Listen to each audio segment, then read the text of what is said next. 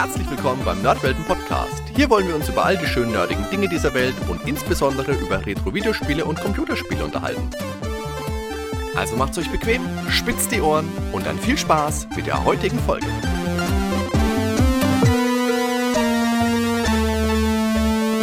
Servus Ben. Ja, hi Hardy, moin. Und wie geht's, wie steht's? Alles bestens, alles bestens. Freut mich, freut mich. Heute großes Thema, das N64, benannt natürlich nach dem 64-Bit-Hauptprozessor, nach dem NES und dem Super Nintendo die dritte stationäre Konsole von Nintendo und Teil der fünften Konsolengeneration. Ich bin gespannt, wie lange das heute dauert, weil wir ja. haben halt, wir haben wirklich viel, viel, viel, über das wir sprechen müssen. Wir sprechen über die Entstehungsgeschichte, wir sprechen über die Technik, über den Controller natürlich, über Peripherie, über Spiele, über die Konkurrenz, über hast du nicht gesehen. Deswegen würde ich sagen, steigen wir direkt ein. Sonst äh, sind wir morgen noch nicht fertig. Ja, mit dir sowieso nicht. Du hast ja immer Sappeldrang, ne? Aber das ist ja auch gut. Zum Podcast gehört das mit dazu. Ja, ähm, dann würde ich sagen, dann fangen wir mal an direkt mit dem Release, wann das N64 äh, rauskam. Ich sag das N64, manche sagen auch der N64. Was sagst du? Ich sage auch das N64 und mir zieht's die Schuhe aus, wenn jemand der N64 sagt. Also so sieht's aus. Da sind wir uns einig, sehr schön. also der Release ähm, war am 23.06.96, auf jeden Fall in Japan. Das Ganze wurde bewusst auf den Sonntag gelegt, wegen den Kindern, die ja gerne mal in die Schule schwänzen. Und das wollten die lieben Japaner natürlich nicht. Und am 29.09.96 kam das N64 dann in den USA. Bei uns allerdings erst am 1.03.97. Ist ja wieder typisch Europa, wie es damals noch so war. Gott sei Dank heute nicht mehr. Ähm, das Schlusslicht der Erde. Startpreis war damals mit 399 D-Mark noch. Das waren ja noch D-Mark-Zeiten. Waren's ja. Das Ganze ohne Spiel. Ja, zwei Monate später 299, einen ganzen Huni weniger. Boah. Ja, schön blöd, wenn man dann zuerst zugeschlagen hat. ah, ja. Ich hab's damals mir nicht neu geholt. Ich weiß gar nicht. Ja, ein halbes Jahr später hatte ich ja schon mal öfter erwähnt, der GameCube war meine erste Konsole, die ich, ich am ersten Tag bekommen, aber N64 auch wieder nur gebraucht. Ja. Mein Nachbar hat ziemlich früh einbekommen. Deshalb hatte ich dann da die Chance, von Anfang an mitzuspielen. Die Konsole wurde auf jeden Fall bis 2003 noch hergestellt. Also, ja, hat einen ordentlichen Zyklus gehabt, sage ich mal. Sechs bis sieben Jahre, je nachdem, von welchem Release man jetzt ausgeht. Was ganz interessant ist auf jeden Fall, ist, dass es die erste Nintendo-Konsole war, die standardmäßig auch mit vier Controller-Ports entsprechend ausgestattet war. Das kannte man ja vom NES und Super Nintendo halt nicht. Da musste man dann immer einen entsprechenden Zusatzadapter sich besorgen, wenn man mit mehr als zwei Leuten zocken wollte. Und das N64 war halt wirklich darauf ausgelegt für solche Multiplayer-Sessions. Bestes Beispiel mhm. Mario Kart oder ja. Äh, ja. Was es sonst noch alles gibt. Mario Party natürlich. Äh, ohne die vier Controller gar nicht vorstellbar. Ja, einige Atari-Konsolen hatten ähnliches halt schon in den 80er Jahren, aber ja, richtig populär wurde es dann erst mit dem N64. Und der Mehrspieler stand halt klar im Fokus. Vom Design her gab es die Konsole auf jeden Fall in verschiedenen Farben. Vielleicht erinnert ihr euch noch an die Pikachu Edition. Boah, war die hässlich. Hat die eigentlich Sammlerwert mittlerweile? Ich denke schon, ja, klar. Ja. Glaube ich, war, die war nicht so limitiert, ne? Aber ja. Hat halt auch nicht jeder. Muss man auch nicht. ja. Die geht, glaube ich, nie wieder aus dem Kopf raus, wenn man die einmal gesehen hat. Und die Controller gab es auch in verschiedenen Farben. Ich meine, bevorzugte waren schwarz. Fand ich immer ganz cool. Hast du die Nintendo Standardfarbe gehabt, das Grau, oder hattest du auch schwarze? Ich habe einen schwarzen hier, ich habe einen grauen und ich habe mir hier neben meinen Schreibtisch jetzt meinen gelben gelegt. Aber das sind ja diese normalen, ich sage mal, diese dunklen Hartplastikfarben. Aber es gab ja auch mhm. solche. Stimmt, transparent. Leicht, ja. genau, ja, genau, mit so leuchtenden Edelsteinfarben, sage ich jetzt mal dazu. Da gab es die Konsole auch passend. Ich glaube, da gab es sechs, sieben, acht verschiedene mhm. Designs. Also, ja, war ein Hingucker. Ja, obwohl ich das immer, ja, diesen Look, den hatten sie auch beim Game Boy Advance nachher, glaube ich, ähm, mit diesen transparenten, ne, dass man das Gehäuse sehen kann. Und ich glaube sogar. Also zumindest gab's den für den Game Boy Color, genau, ja, genau. Also nicht beim, äh, nicht, dass man das Gehäuse sehen kann, dass man die Elektronik innen drin sehen kann, meine ich, die Platine Ja, ja, genau, so. ja, ja, war schon, ja. Ah, ist immer speziell. Aber ja, ist auf jeden Fall ein bisschen anders. Ne? Haben sich immer vom Markt mit abgehoben. Ich wüsste jetzt gar nicht von anderen Herstellern, ob die sowas ähnliches hatten in der Art. Ich glaube nicht. Ja, das haben wir vorhin schon gesagt. Das N64 war der Nachfolger des SNES. Ich habe es jetzt mal wieder offiziell ausgesprochen. No. Musste mich überwinden. Tu das nicht. Das wurde ab 1993 war die Konsole gemeinsam mit dem kalifornischen Unternehmen Silicon Graphics in Entwicklung, damals noch als Project Reality. Und der ganz klare Fokus war eben Realismus, 3D-Grafiken und die damit einhergehende präzise Steuerung. Silicon Graphics, die waren damals an der Spitze der High-End-Grafiken, die waren auch schon für die Spezialeffekte in den Blockbustern äh, Jurassic Park und Terminator 2 verantwortlich und haben außerdem auch Workstations hergestellt. Bei Terminator 2 erinnert ihr euch bestimmt an die Szene, als der T1000 in der Psychiatrie durch diese Gittertür durchmorpht. Das war damals der absolute Wahnsinn und das schaut auch heute. Überhaupt dieser ganze Flüssigmetall. Ähm, ja, also na klar, Szenen, na ne? klar. Aber das ja. ist ja quasi die super Szene. Und ja. du musst ja denken, die ist jetzt auch fast 30 Jahre alt und schaut immer noch gut aus. Das stimmt. Aber sag mal, was sind denn überhaupt Workstations? Naja, das ist so eine, so eine Art besonders leistungsfähiger äh, Arbeitsplatzrechner, sage ich mal, für technisch-wissenschaftliche Zwecke ähm, oder für die Bearbeitung von Audio- und Videodateien, so im Gegensatz zum handelsüblichen Personal Computer für den Privat- und Bürogebrauch oder wenn irgendjemand zu Hause sitzt und irgendwelche ähm, Musikstücke zusammenklopft. Räusper. Ja, äh, Podcast schneidet. Wir können ja mal bei der NASA anfragen, ob sie doch eine Workstation haben für uns. Die haben doch bestimmt da was Feines.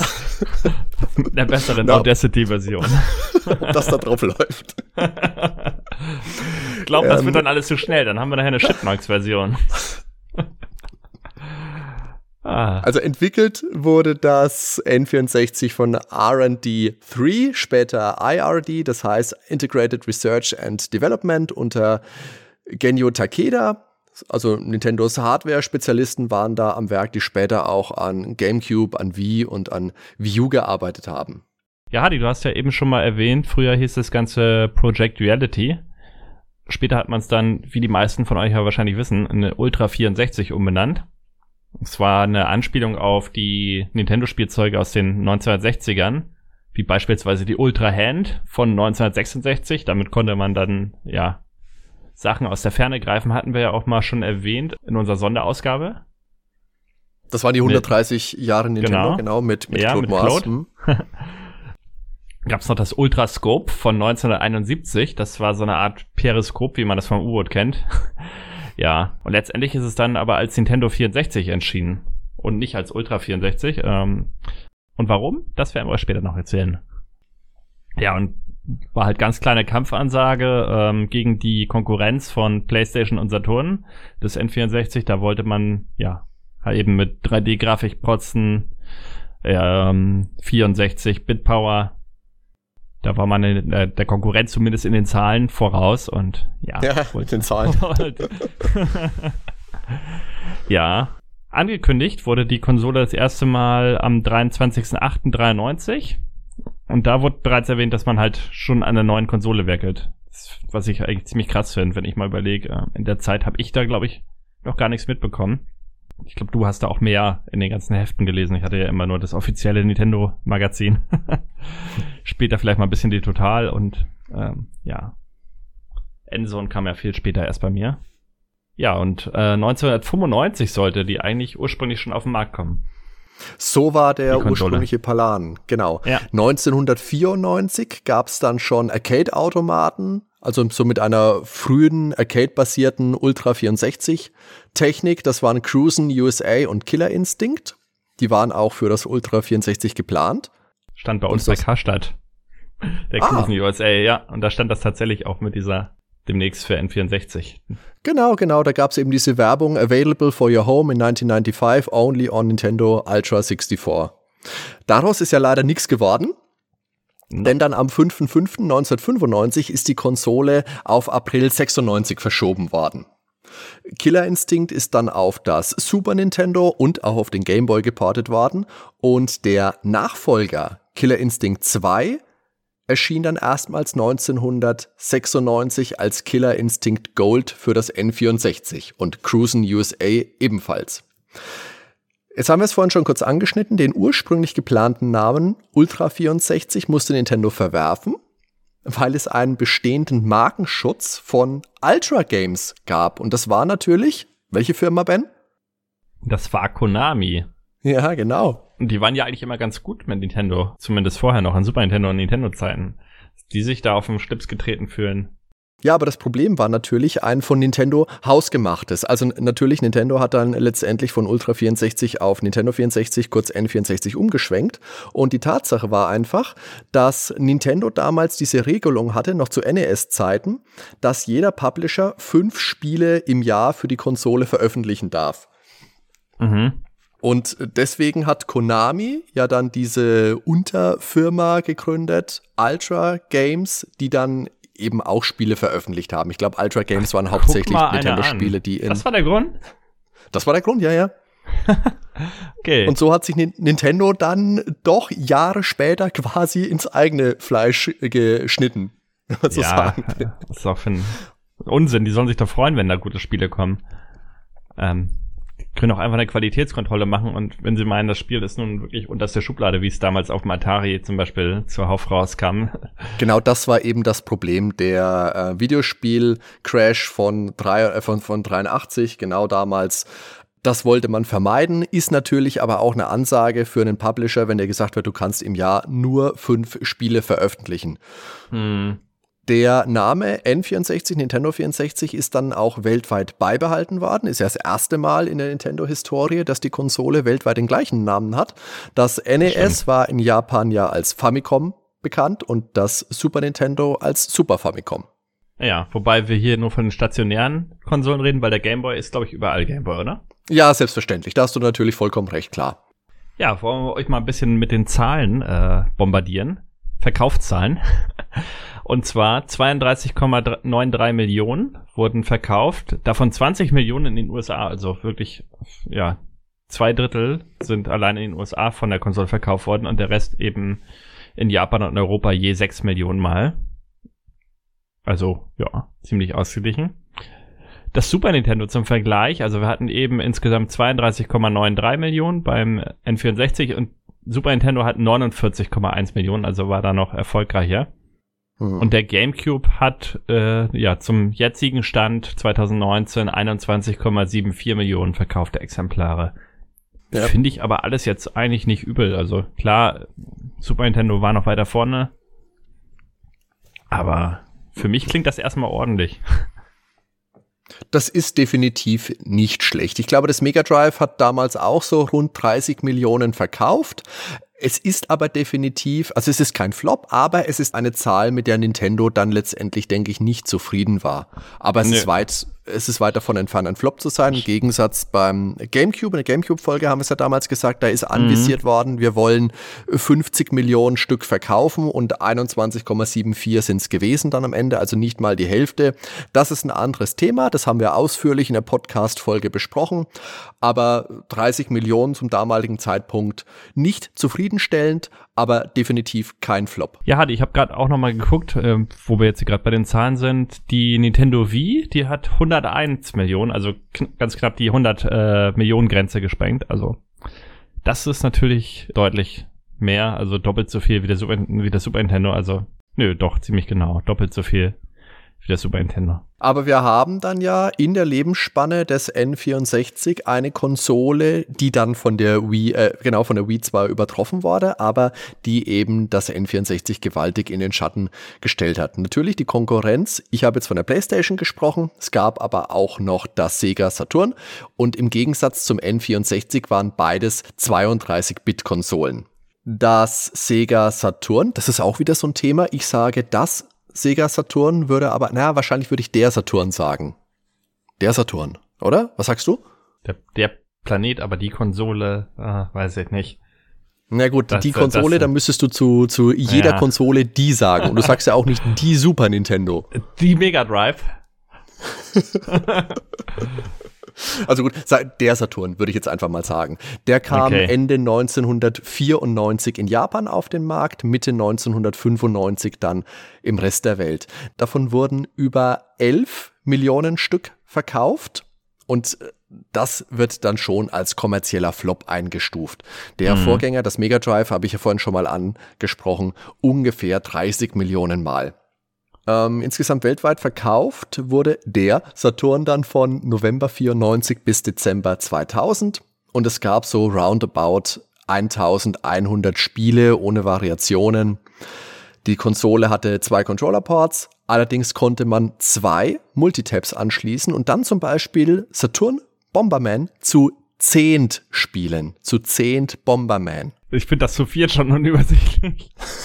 ja, zu zehn ist der Wahnsinn. Es gab dann auch, ich meine, Street Racer gab es noch. Da gab es ja auch Versionen für X-Konsolen. Ähm, Aber ich glaube, Street Racer konnte man auch zu acht spielen. Und das war äh, ich habe es jetzt auch nur gelesen, aber ich kann mir nicht vorstellen, dass ein Multiplayer-Splitscreen-Spiel zu acht Spaß machen kann. Mm. Und spielst du noch auf fünf Zentimeter jeweils diagonal oder so. ja, trotz alledem hat, der, hat die Konsole ja irgendwie dennoch einen Kultstatus, hat eine tolle ja, Fanbase. Ähm, ja, die haben ja eben auch Pionierarbeit geleistet bei der Umsetzung von 3D-Spielhallentiteln. Als Beispiel zum Beispiel Daytona USA oder Virtual Fighter. Klar. Auf jeden natürlich. Fall tolle Spiele. Night into Dreams, Panzer Dragoon. Mhm. Aber letztendlich konnten die sich halt nicht durchsetzen gegen Sony und Nintendo. Ja, aber das ist auch ein bisschen ein, ein hausgemachtes Problem gewesen von Sega, weil auf der E3 1995, die allererste E3, da hat Sega völlig überraschend den sofortigen US-Release des Saturns für 399 Dollar angekündigt, obwohl man ursprünglich erst den September anvisiert hatte. Das heißt, die ganze Maschinerie ist gelaufen. Man hatte Werbung mm. schon geschaltet, dass ich glaube 20 Spiele hatten sie für den Release in Aussicht gestellt im September. Und jetzt aber so viel früher war dann leider außer Virtual Fighter kaum Spiele für den neuen Markt verfügbar und auch die Werbemaschine war überhaupt nicht drauf eingestellt. Und dazu kam eben noch, dass Sony ja dann im Anschluss an Sega eine eigene Pressekonferenz hatte und während dieser Präsentation ist dann der Steve Race auf die Bühne gekommen, hat seine Zettel dabei gehabt, hat ihn ein bisschen geklopft, geht zum Mikrofon und sagt 299 und geht wieder.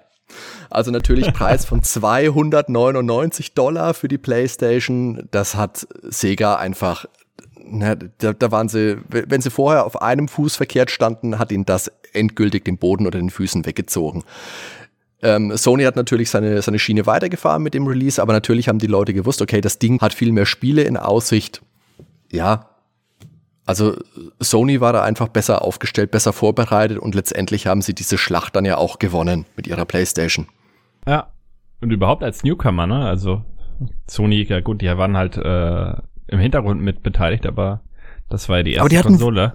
Ja, aber die hatten Wut im Bauch. Die hatten dieses ganze, die ganze Geschichte mit äh, Nintendo, mit denen mhm. sie ja mhm. Kooperation machen wollten, mit dem Super Nintendo, mit der CD-Erweiterung. Die waren sauer. Also die wollten. Und das, das hat ja. man einfach gemerkt.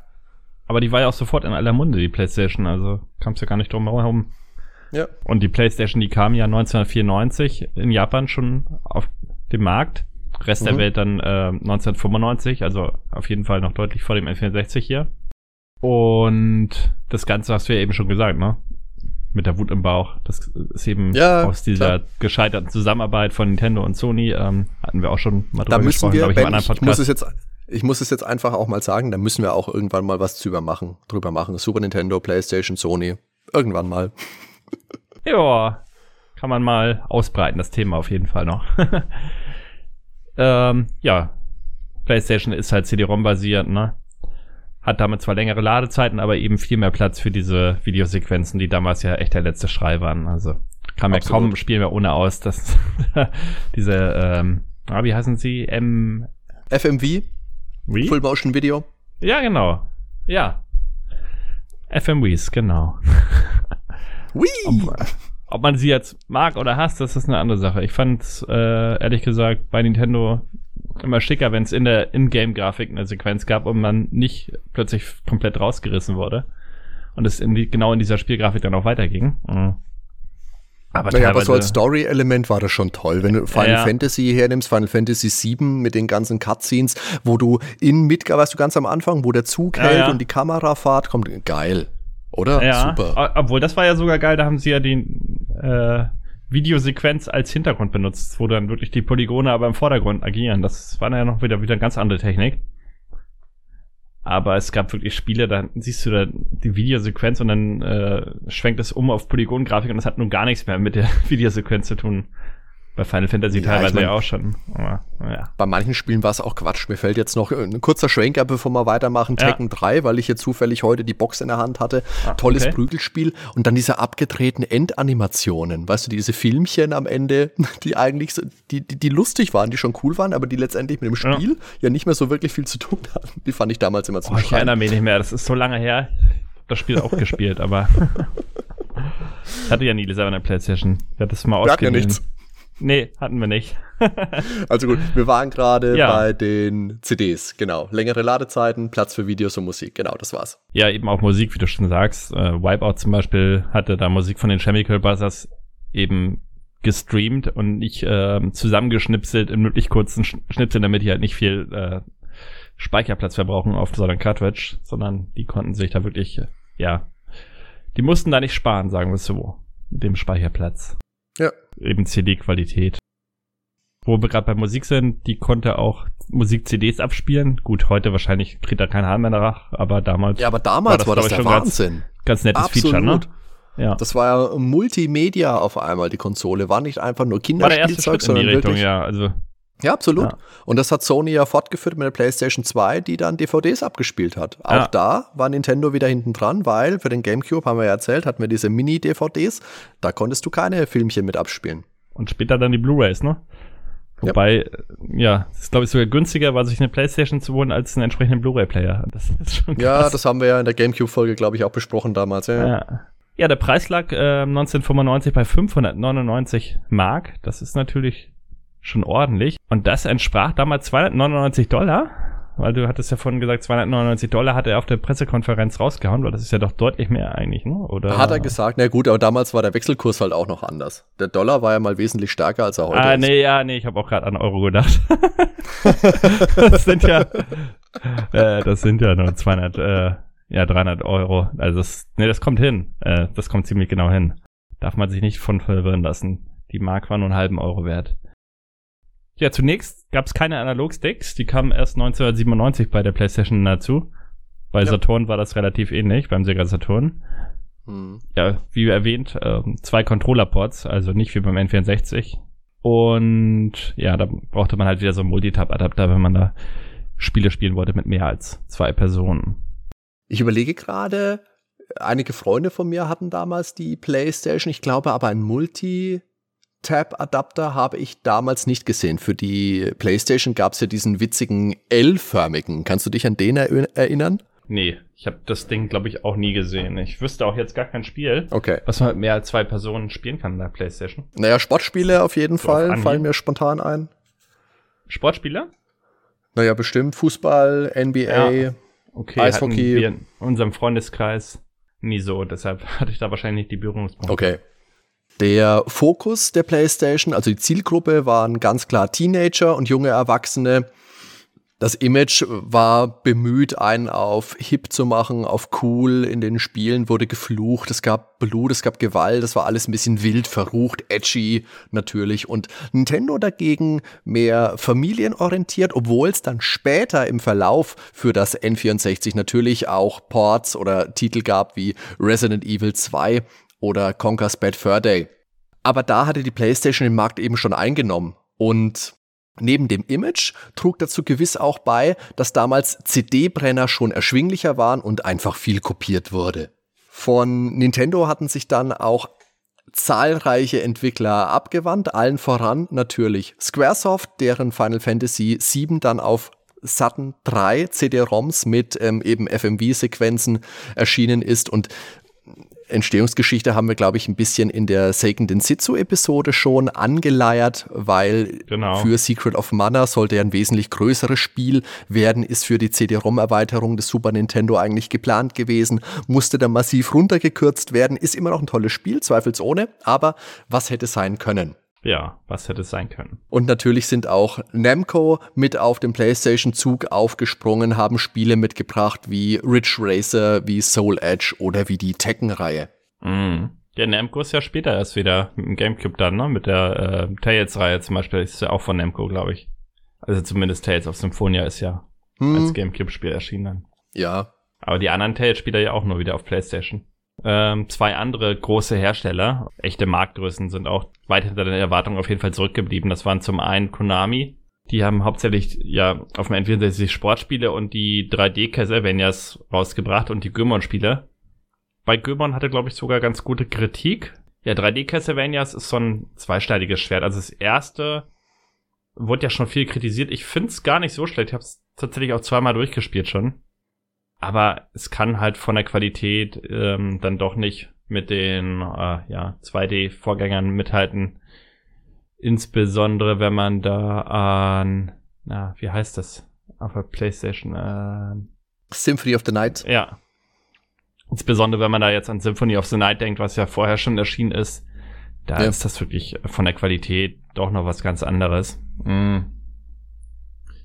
Ja, der zweite Teil, der war, glaube ich, wirklich dann noch schlechter, der dann rauskam. Also ich wäre ja. mit den beiden auch nicht warm, ja. Nee. Ja, wie gesagt, der erste, der hat noch ganz nette Musik und so und hat aber teilweise unfaire Jump-and-Run-Passagen. Locations sind teilweise gut, ähm, die Zwischensequenzen sind richtig gut gemacht. Also die sind auch so, ja, movie-mäßig, halt ohne Videosequenzen, aber trotzdem von der Kameraperspektive und so immer schon so ein bisschen, ja, wie Videosequenzen aufgebaut, nur eben in der Ingame-Grafik schlimm eben auch mit Capcom. Mega Man 64, also was sie sich dabei gedacht haben. Aber das ist ja sowieso mit der ganzen Mega Man-Reihe, also wo die jetzt momentan hingegangen ist, auch auf der PlayStation 2, das war ja nicht weniger schlimm. Ähm, wie da nachher Mega Man X7 oder 8, ich weiß nicht. Das sah ja ganz gruselig aus.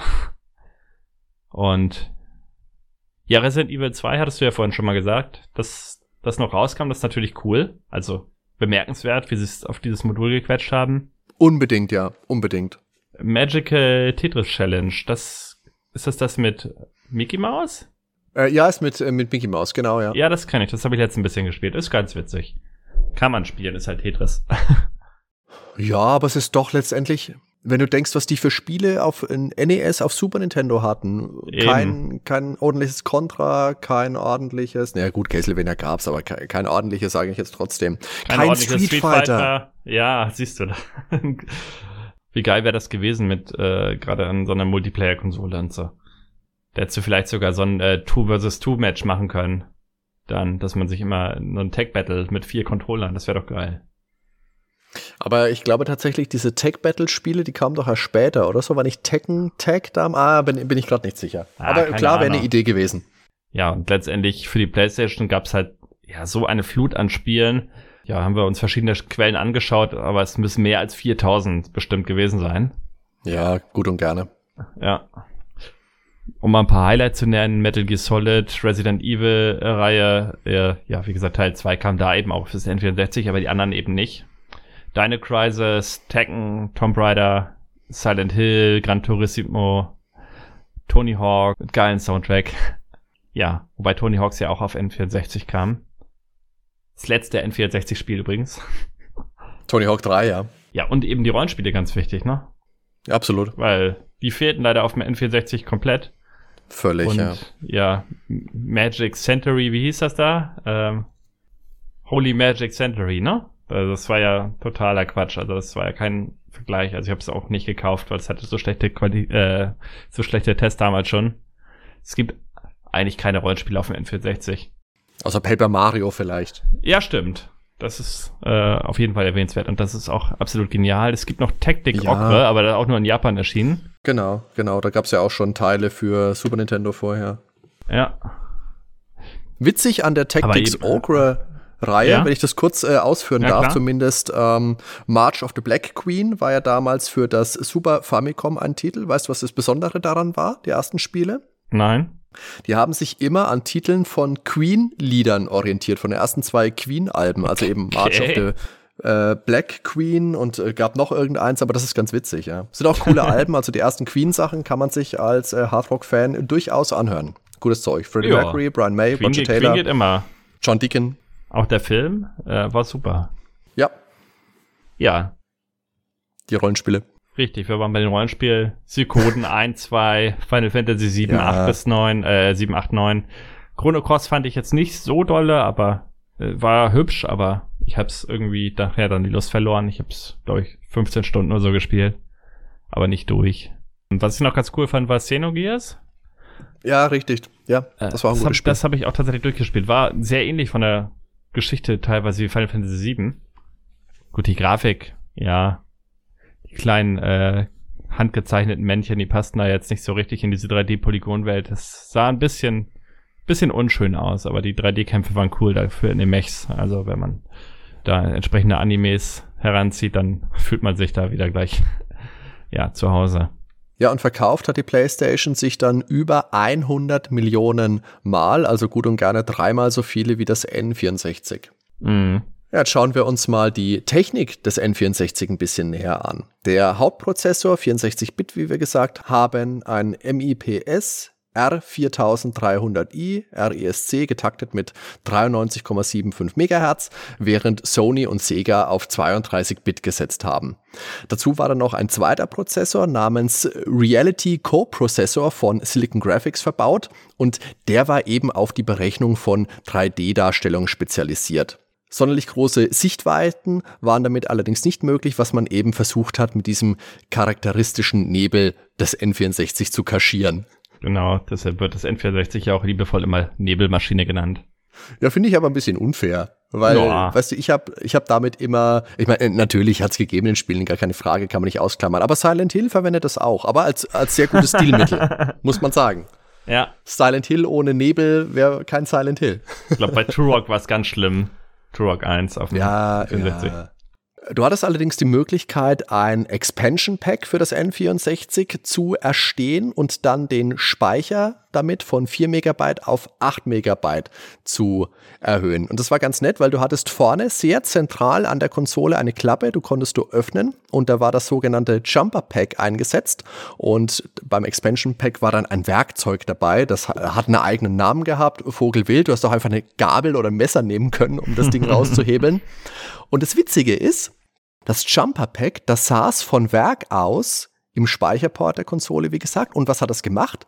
Letztendlich gar nichts, außer den Platz zu besetzen, bis man ein Expansion Pack nachgerüstet hat. Denn diese 4 Megabyte Speicher, die ich erwähnt habe, die sind gar nicht im Jumper Pack, sondern die sind bereits fix auf der Platine verbaut. Das Jumper Pack verbindet aber zwei Kontakte. Das heißt, wenn du das Jumper Pack rausnimmst und nichts einsetzt, dann bleibt das Bild einfach schwarz, da passiert nichts. Mhm. Also, wenn ihr euch irgendwo auf dem Flohmarkt mal ein gebrauchtes N64 kauft, dann guckt auf jeden Fall in diese Klappe, ob irgendwas drin ist. Wenn es einen roten Deckel hat, umso besser, weil dann ist es ein Expansion Pack. Aber wenn nichts drin ist, dann geht das Ding auch nicht. Dann kauft es erst gar nicht. Stimmt, mit diesem roten Deckel. Äh, Jetzt Ja, genau. war auch gewöhnungsbedürftig, sage ich mal, vom Aussehen. Was meinst du? Ja gut, aber das Ding ist ja verschwunden. Hast ja nicht mehr gesehen, weil der Deckel kam ja wieder drauf. Echt? Ach so, da kommt der Ja, Schwarz klar. noch drüber. Äh, War das nicht so, dass es offen blieb, dass es dann rot war? Ich weiß es nicht mehr genau. Ich, Nein, aber ich erinnere mich an die doch. krasse rote Farbe auf jeden Fall. Genau. Ja. Er sollte was Ah. hermachen. Aber ich denke, man kann schon davon ausgehen, dass Nintendo von Anfang an geplant hat, den Arbeitsspeicher auszuweiten, sonst wäre das nicht äh, so leicht zugänglich gewesen und so einfach auszutauschen. Das spricht einfach alles dafür. Aber hätten sie Es dann gab mal auf aber letzt- 40 machen können, statt auf 8. Wer Oder weiß, auf- was das dann gekostet Oder hätte. auf 56, muss ja immer teilbar durch 4 sein. Stimmt, muss es. Aber es gab letztendlich nur drei Spiele, die das Expansion Pack wirklich nötig hatten, damit man sie ordnungsgemäß spielen konnte. Und das war Donkey Kong 64. Mit Donkey Kong 64 kam das Expansion Pack auch im Bundle.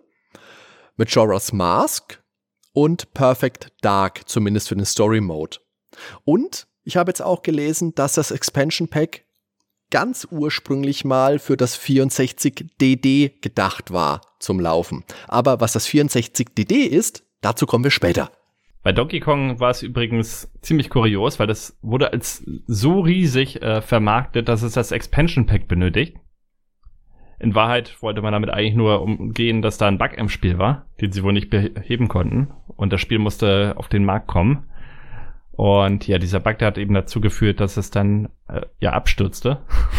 Eher ungewöhnlich eigentlich für ein Konsolenspiel, weil die sind ja immer sehr gut äh, von Fehlern befreit. Also, dass da wirklich Game, äh, Game Breakings, Bugs drin vorkommen, eben, dass das Spiel komplett abstürzt. Ja.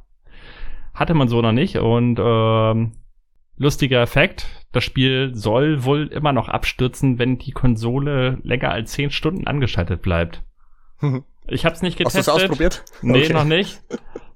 Aber wenn wir mal wieder zehn Stunden Zeit haben am Stück, wir Lass können das ja als Podcast-Folge machen. Wer, wer, wer zehn Stunden drinnen bleibt und am Ende die letzte halbe Stunde spielen wir dann Spannungsmusik ein.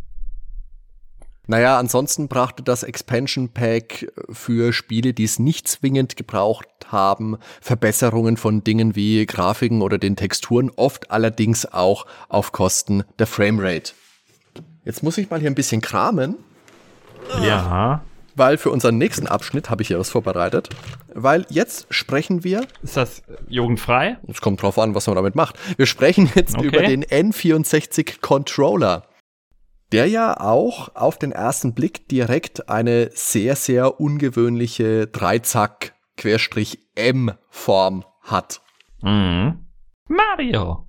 Ja, exakt. Oder wenn ich umdrehe, Mario. genau, oder E, E wie Emil. Hm. Emilio.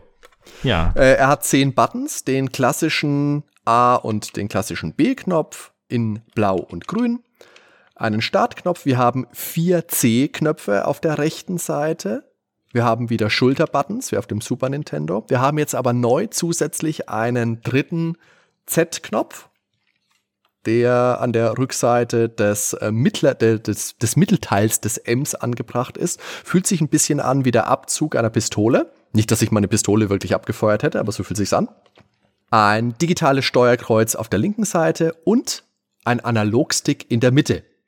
Den Startknopf muss ich noch erwähnen, genau. Ja. Und an der Unterseite des Controllers ist noch ein Expansion Port, in dem wir die Erweiterungsmodule stecken können.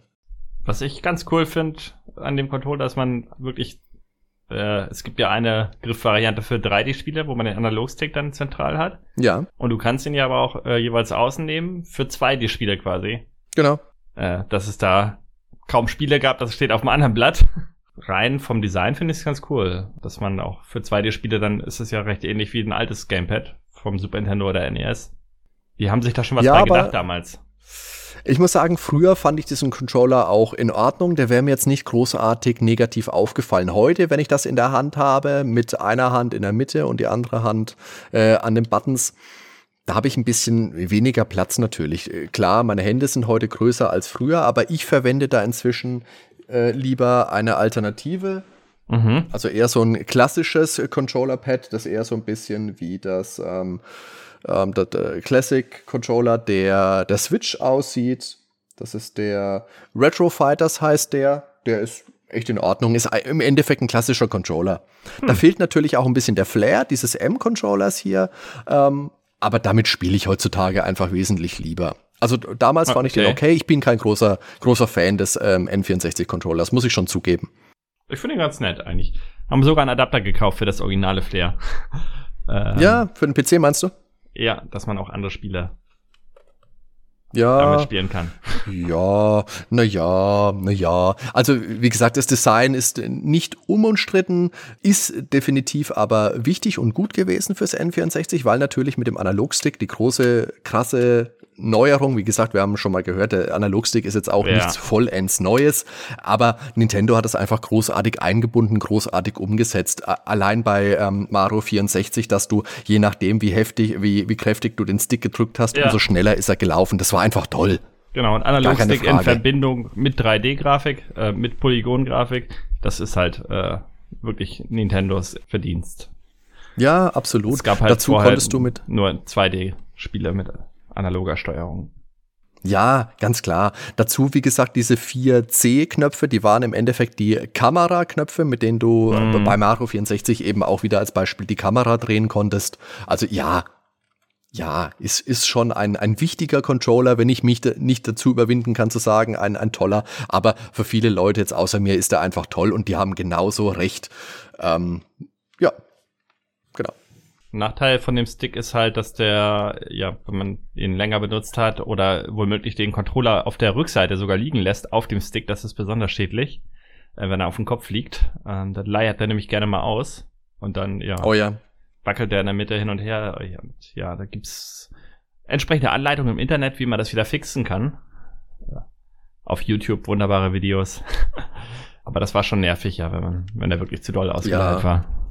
Die Mario Party Spiele waren ja prädestiniert dafür. Da gab es ja äh, Minispiele, die viele Spieler ja. gerne mit der Handinnenfläche gespielt haben, damit man schneller drehen konnte und ja. Aber kein Vergleich zu den Joysticks auf dem C64 bei den Rüttelspielen, weil die waren ja wirklich Schrott dann danach. Naja, also so ein ordentlicher Competition Pro, der hat schon gehalten.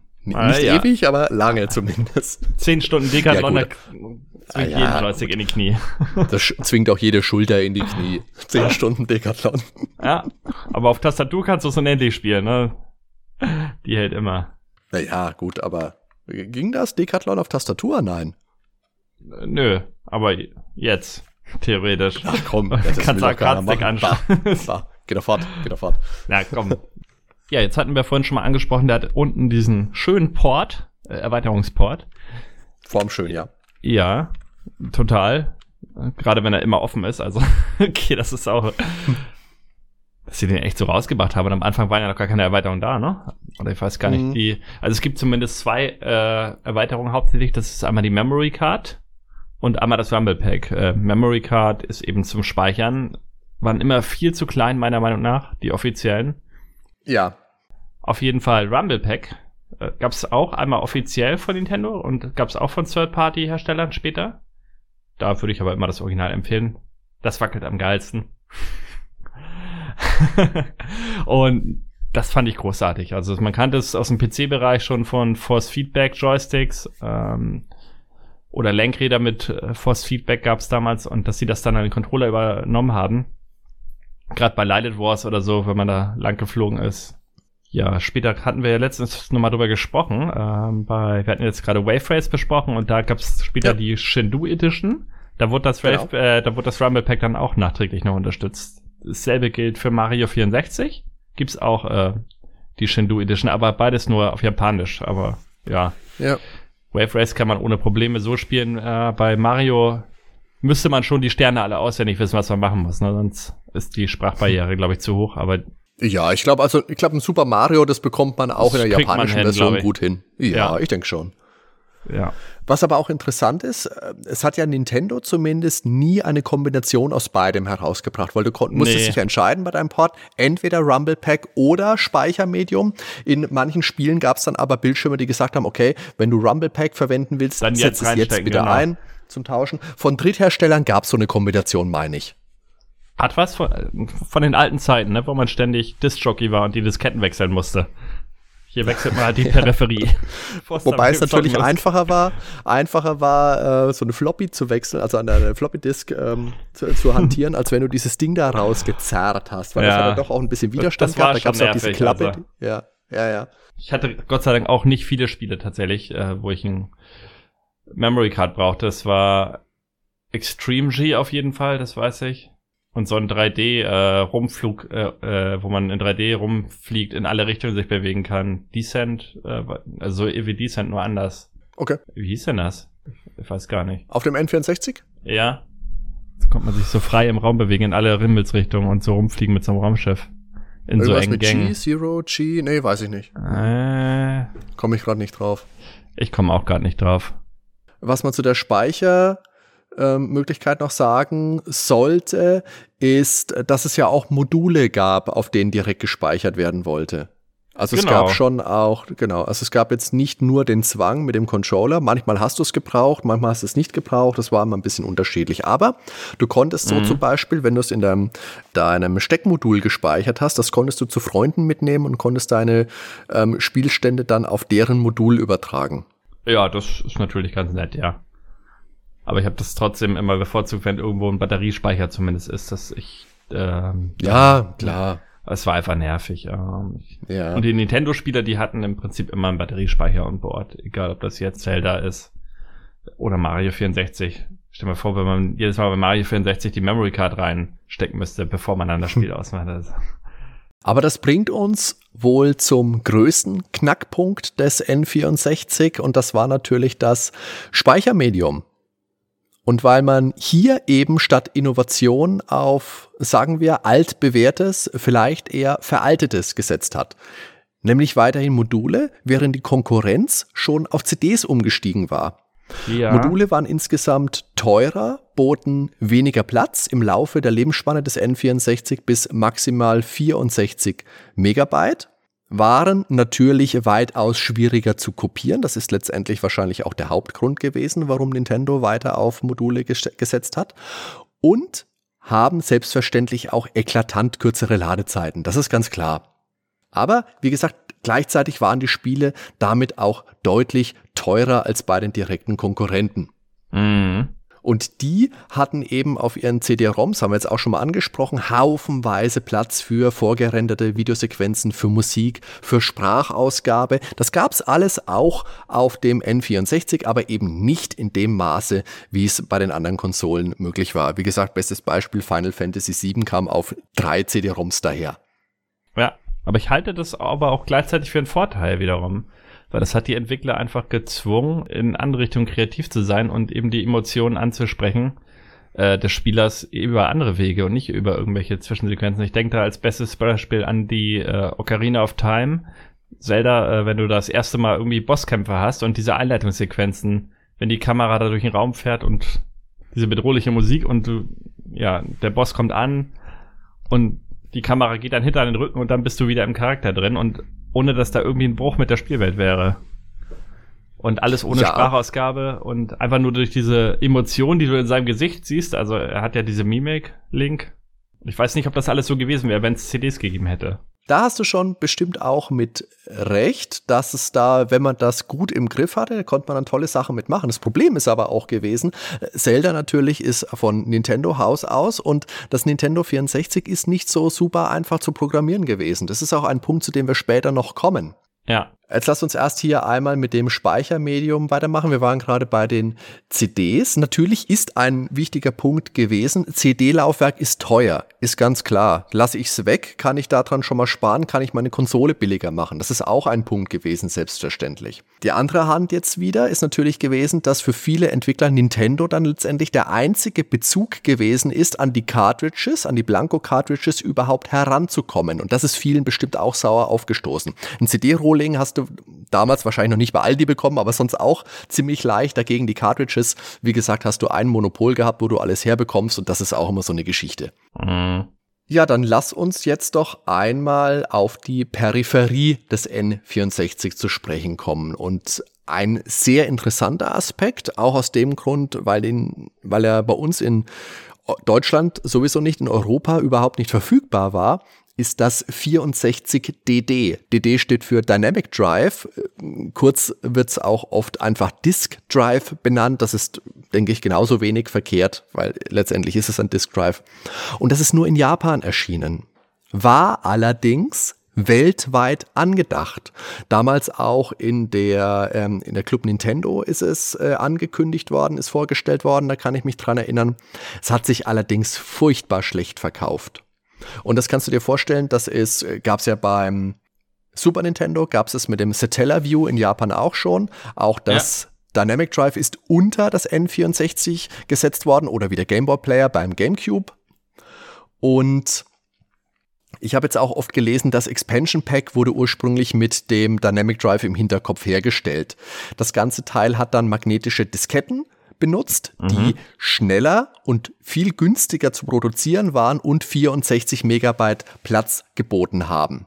Wie gesagt, das haben später die Cartridges auch erreicht, aber hier dieses ähm, Dynamic Drive, dieses Disk Drive ist eben sehr, sehr früh ursprünglich mal geplant gewesen. Und Ziel war es damit eben auch, verlorene Entwickler wieder zurück an Bord zu holen. Du bist dran. Ja, das Problem war ja im Prinzip, dass die Technik, als sie dann im Dezember 1999 rauskam, eben gnadenlos veraltet war. Genau, ja. Ja, ursprünglich sollte das halt 96 erscheinen. Das ist drei Jahre verzögert. Und die Cartridges selber hatten zu diesem Zeitpunkt schon eben diese Größe auch erreicht, die 64 MB. Das ja. heißt, das Ganze war ja komplett überflüssig. Und das ist eben auch mit der Hauptgrund, warum das wohl floppte. Und eben Spiele, die ursprünglich für dieses System rauskommen sollten, das waren beispielsweise Ocarina of Time, ähm, stattdessen dann doch ganz normal auf Cartridge erschienen sind. Und die Verkaufszahlen lagen bei 15.000 Stück. Also, das ist, ja, echtes Sammlerstück. Das muss man sich mal überlegen, ja. Absolut. ja. Aber ich habe sowas auch noch nie gesehen, also auch beim Super Nintendo, also kenne ich alles nur aus irgendwelchen Bildern aus dem Internet. Gut, wie gesagt, das gab's bei uns ja auch einfach nicht. Ja. Das hast du vielleicht mal angekündigt gesehen, aber letztendlich dadurch, wie gesagt, 15.000 Stück, das ist ja, ne, fast mm. nichts. Also da, ja. Ich bin eigentlich ganz froh, dass das jetzt für die anderen Konsolen, dass da jetzt nicht ständig irgendwie Erweiterungen angekündigt wurden, die dann nicht mehr kamen. Also ich glaube, da hat Nintendo so ein bisschen gelernt aus Fehlern aus der Vergangenheit auch. Ja, ja, ich denke schon, dass das auch ein Faktor war. Natürlich, aber es ist eine interessante Erweiterung gewesen. Maus und Tastatur hätte es als Zubehör oder hat es als Zubehör dafür ah. gegeben. Es gab letztendlich nur eine Handvoll Spiele. Dafür allerdings mit der Echtzeituhr. Ja. Ähm, ob die Taste, ob die Maus, ob die jetzt beispielsweise auch Command Conquer auf dem N64 unterstützt hat. Weil das fand ich ja schon an sich irgendwie geil, dass das Command Conquer 1 auf dem N64 gab. Das stimmt, das gab's, das weiß ich nicht, aber ich denke, das war ja durch die äh, auf die Tastatur, äh, auf die Buttons ausgelegt. Ich denke nicht, dass das geht. Ich denke nicht, dass das so programmiert worden ist ja. für eine Maus, die 15.000 Japaner haben, weil Command Conquer, Conquer ja auch ein amerikanisches Spiel ist. Kann ich mir nicht vorstellen. Weiß ich aber nicht. Letztendlich gab es auch nur wenige Spiele dafür, dafür mit Echtzeituhr und eben Online- und Chat-Funktionen. Dafür ist eben die Tastatur toll gewesen. Und die Spiele, ich meine sogar bei dem Dynamic Drive beiliegend ist Mario Artist gewesen. Das war nochmal aufgeteilt in unterschiedliche Programme. Da gab es ein Paint Studio.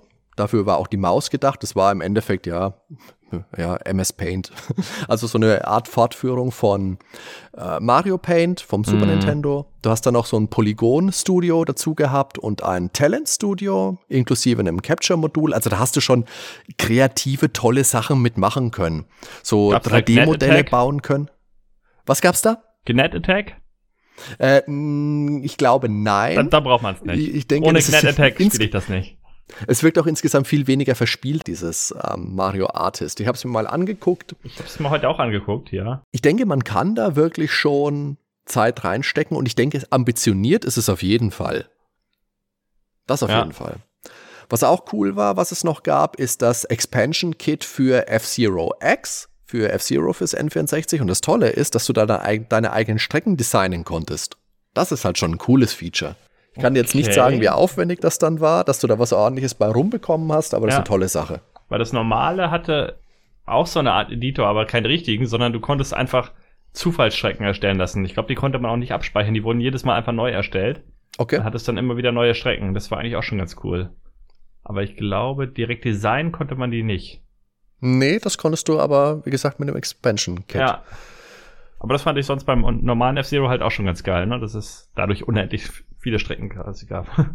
Dann gab es noch ein Golfspiel, Japan Pro Golf Tour 64. Doshin the Giant gab es noch, auch interessant. Das gab es ja bei uns in Europa später für den GameCube. Bin ich, ja, bin ich nicht so wirklich mit warm geworden. Und äh, SimCity 64 gab es noch. Also letztendlich, wie gesagt, eine verschwindend kleine Anzahl an, an Spielen. Das so im Groben zum 64 Dynamic Drive Querstrich Disk Drive. Ja, dieses äh, SimCity 64, das ist nur für das Disk Drive erschienen, ne? Ja, genau. es gab ja noch Japan exklusiv. SimCity 2000 64 müsste es noch gegeben haben, aber mhm. das ist ja, meine ich, auch in Japan geblieben. Ich kann mich nicht dran erinnern, dass das, ist, dass das in Europa auch erschienen wäre. Also SimCity 2000 gab es für Super Nintendo in Europa. Gab es für Super Nintendo, genau. Und, ja, ja. Ja, das konntest ja gar nicht spielen. Das ruckelte ja ohne Ende. Oh ja. Und ja, aber das andere hatten wir gar nicht angesprochen letzten. Wir hatten ja letztens unseren SimCity Podcast, aber da hatten wir ja auch über die Super Nintendo Version geredet. Aber ich sehe gerade, das ist eine 3D-Version von SimCity 3000, SimCity 64. 3000 glaube ich nicht. Äh, von, von 2000, habe ich 3000 gesagt? Wegen 3D wahrscheinlich. 3D-Version von SimCity 2000 und es ist im Prinzip der erste Teil, der komplett in 3D-Grafik war. Also vor den anderen Teilen, die später auf dem PC dann kamen. Die waren ja auch komplett 3D, aber bis dato gab es nur 2D SimCities wohl. Wir hatten ja eben schon gesagt, Rumble Pack und Memory Card, das sind so die Hauptperipheriegeräte, die man eben in den Slot stecken kann. Aber es gab auch noch das Transfer Pack. Und damit konnte man eben Game Boy und Game Boy Color Spiele tauschen. Und also die ja, Daten, nicht die Spiele. Also die Daten, ja. Man konnte quasi aus Pokémon seine Pokémons, die man hatte, in Pokémon Stadium transferieren und konnte die dann zum Beispiel dort in 3D-Grafik gegeneinander antreten lassen. Ne? Wenn du irgendwie Kumpels hattest und alle hatte, hatten ihre Pokémons, der eine die rote, der andere die grüne Edition, was auch immer, dann konnten die beide ihre Pokémons da hochladen und dann konnten die auf dem N64 sich battlen. Ähm, ja, wenn man das nicht hat, musste man halt vorgegebene Pokémons dort nehmen in Pokémon Stadium. Deshalb hat mich das eigentlich auch nie so interessiert. Ich habe die jetzt erst später kennengelernt, die Pokémon Stadium Spiele. Ist im Prinzip auch noch eine Minispielsammlung. Und ja, da war das Transferpack auch fast nur drauf ausgelegt. Also es gab kaum andere Spiele, die das jetzt großartig unterstützt haben. Ja. Also im Prinzip ja. eine Peripherie. Eigentlich nur für Pokémon, wenn man so will. Aber es ist ganz witzig, weil das Pokémon Stadium, das wir bekommen ja. haben, habe ich jetzt gelesen, ist ja eigentlich das zweite Pokémon Stadium schon. Da gab es in Japan vorher schon eins. Und das, ähm, was bei uns dann als Pokémon Stadium 2 erschienen ist, ist eigentlich der dritte Teil. Ach so? Okay. Hab ich auch noch nicht gehört. Ja, wie gesagt, ich habe es jetzt auch erst in der hab Vorbereitung ich gelesen. Ich habe mich jetzt mit Pokémon direkt, ne? Stadium, sein Pokémon habe ich ja auch in der Folge mit Claude schon gesagt, die 130 mhm. Jahre Nintendo Pokémon. Ah ja, ist nicht so wirklich meins. Ja. Aber hat natürlich zur Zeit des N64 gehören die Pokémon einfach voll dazu. Da waren die gerade absolut auf ihrem Hochpunkt. Ja, wie gesagt, Pokémon Snap kann ich nur jedem empfehlen hier nochmal im N64 Podcast. äh, weil das ist wirklich ein schönes Spiel. Ja, das stimmt, das ist witzig. Kurzweilig hat man, in fünf, sechs Stunden hat man es fast komplett durch, aber wenn man sich mal einen Tag hinsetzen will oder zwei Tage, hat man da durchaus ein paar entspannte Spielstunden mit. Eine witzige Peripherie möchte ich jetzt noch ansprechen. Es gab dann noch so einen Biosensor, das war ein, ein Fingerclip, der den Puls gemessen hat, so wie ein äh, O2-Sättigungsmesser, den man vielleicht aus dem Krankenhaus kennt äh, oder auch nicht, wenn man Glück hat. Und der war nur mit einem einzigen Spiel kompatibel und das war ausgerechnet Tetris 64. Und je, nach, je nachdem, wie schnell dein Herz klopft, umso schneller wird das Spiel. Toll, jetzt habe ich aber Tetris Magical Dick Stuff und da bringt mir das Ding gar nichts. Toll. Also anstecken kannst du es bestimmt trotzdem und kannst dich freuen, aber ändert halt wahrscheinlich am Spiel nichts, ja. Oh, und noch ein Kuriosum möchte ich ansprechen. Es gab dann noch den IQ Player. Was ist das jetzt wieder? Das ist 2003 erschienen und zwar war das im Endeffekt ein N64 für den chinesischen Markt. Dort gab es ja einen äh, Bann auf Videospiele, auf, äh, auf Konsolen von 2000 bis 2015, offiziell, weil man sich Sorgen gemacht hat wegen möglicher Suchterscheinungen. Und deswegen waren in dieser Zeit eben keine Importe oder Verkäufe von Konsolen zugelassen. Und die Firma IQ, das ist ein Joint Venture Unternehmen von Nintendo. Und das Geheimnis ist, da ist die Konsole komplett im Controller. Und die Spiele werden dann da rein eingesteckt. Somit ist das ganze Ding günstiger. Plus, es ist ja somit auch nur ein Controller, den man an den, äh, an den Fernseher anschließt. Und natürlich überhaupt keine Konsole. Gar nicht. Ja, und somit hat man eben ein Schlupfloch gefunden. Ja. Aber unsere Hörer werden sich jetzt bestimmt denken, was ist mit Multiplayer? Gab es denn da auch irgendwie so eine Art Multiplayer-Tab-Adapter oder was auch immer?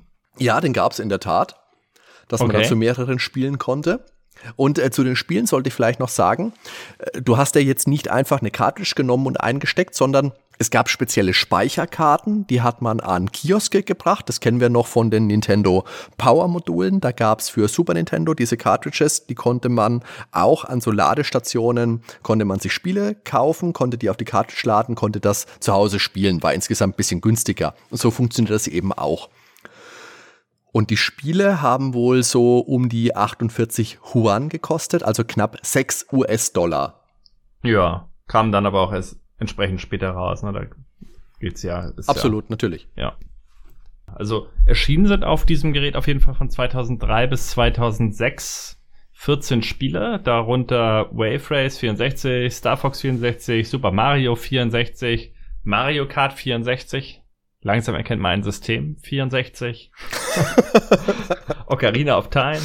Ja, Zelda natürlich. 64? Ähm, F-Zero X, äh, Yoshi's Story. Yoshi's Story ist übrigens ein ziemlicher Flop. Also, ja, das solltet ihr euch nicht holen, weil viel zu einfach und ja, alles über Bord geworfen. Die Musik ist gut bei Yoshi's Story. Also, es hat echt Ohrwurm-Qualität mal wieder.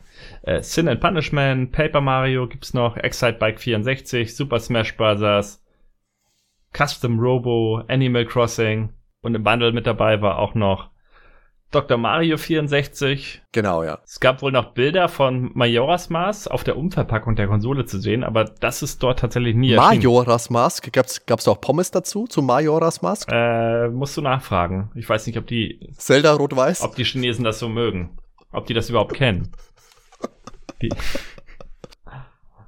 also ursprünglich äh, sollte das wohl auch noch äh, NES und Super Nintendo Spiele abspielen können, aber diese Idee ist letztendlich dann verworfen worden. Jetzt, wenn wir schon so viele Spiele aufgezählt haben, und ich glaube, das waren jetzt durch die Bank ja schon die Kracher, die für diesen IQ-Player erschienen sind, lass uns doch auch noch über wichtige Spiele für das N64 reden.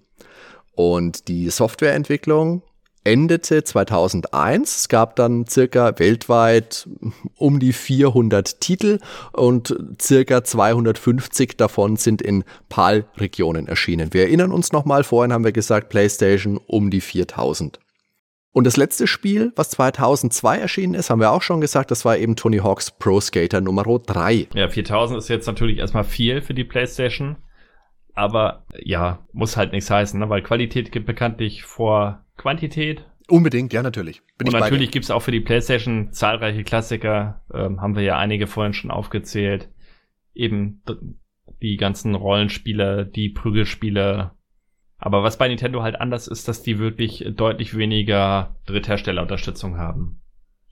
Als äh, bei vorherigen ähm, Konsolen, Nintendo-Konsolen noch, ne? Also da waren, hatten wir schon gesagt, Konami, ja. Capcom waren da ordentlich mit am rumwerkeln. Jetzt hier beim N64, ja, wirklich Flaute, was Dritthersteller anging.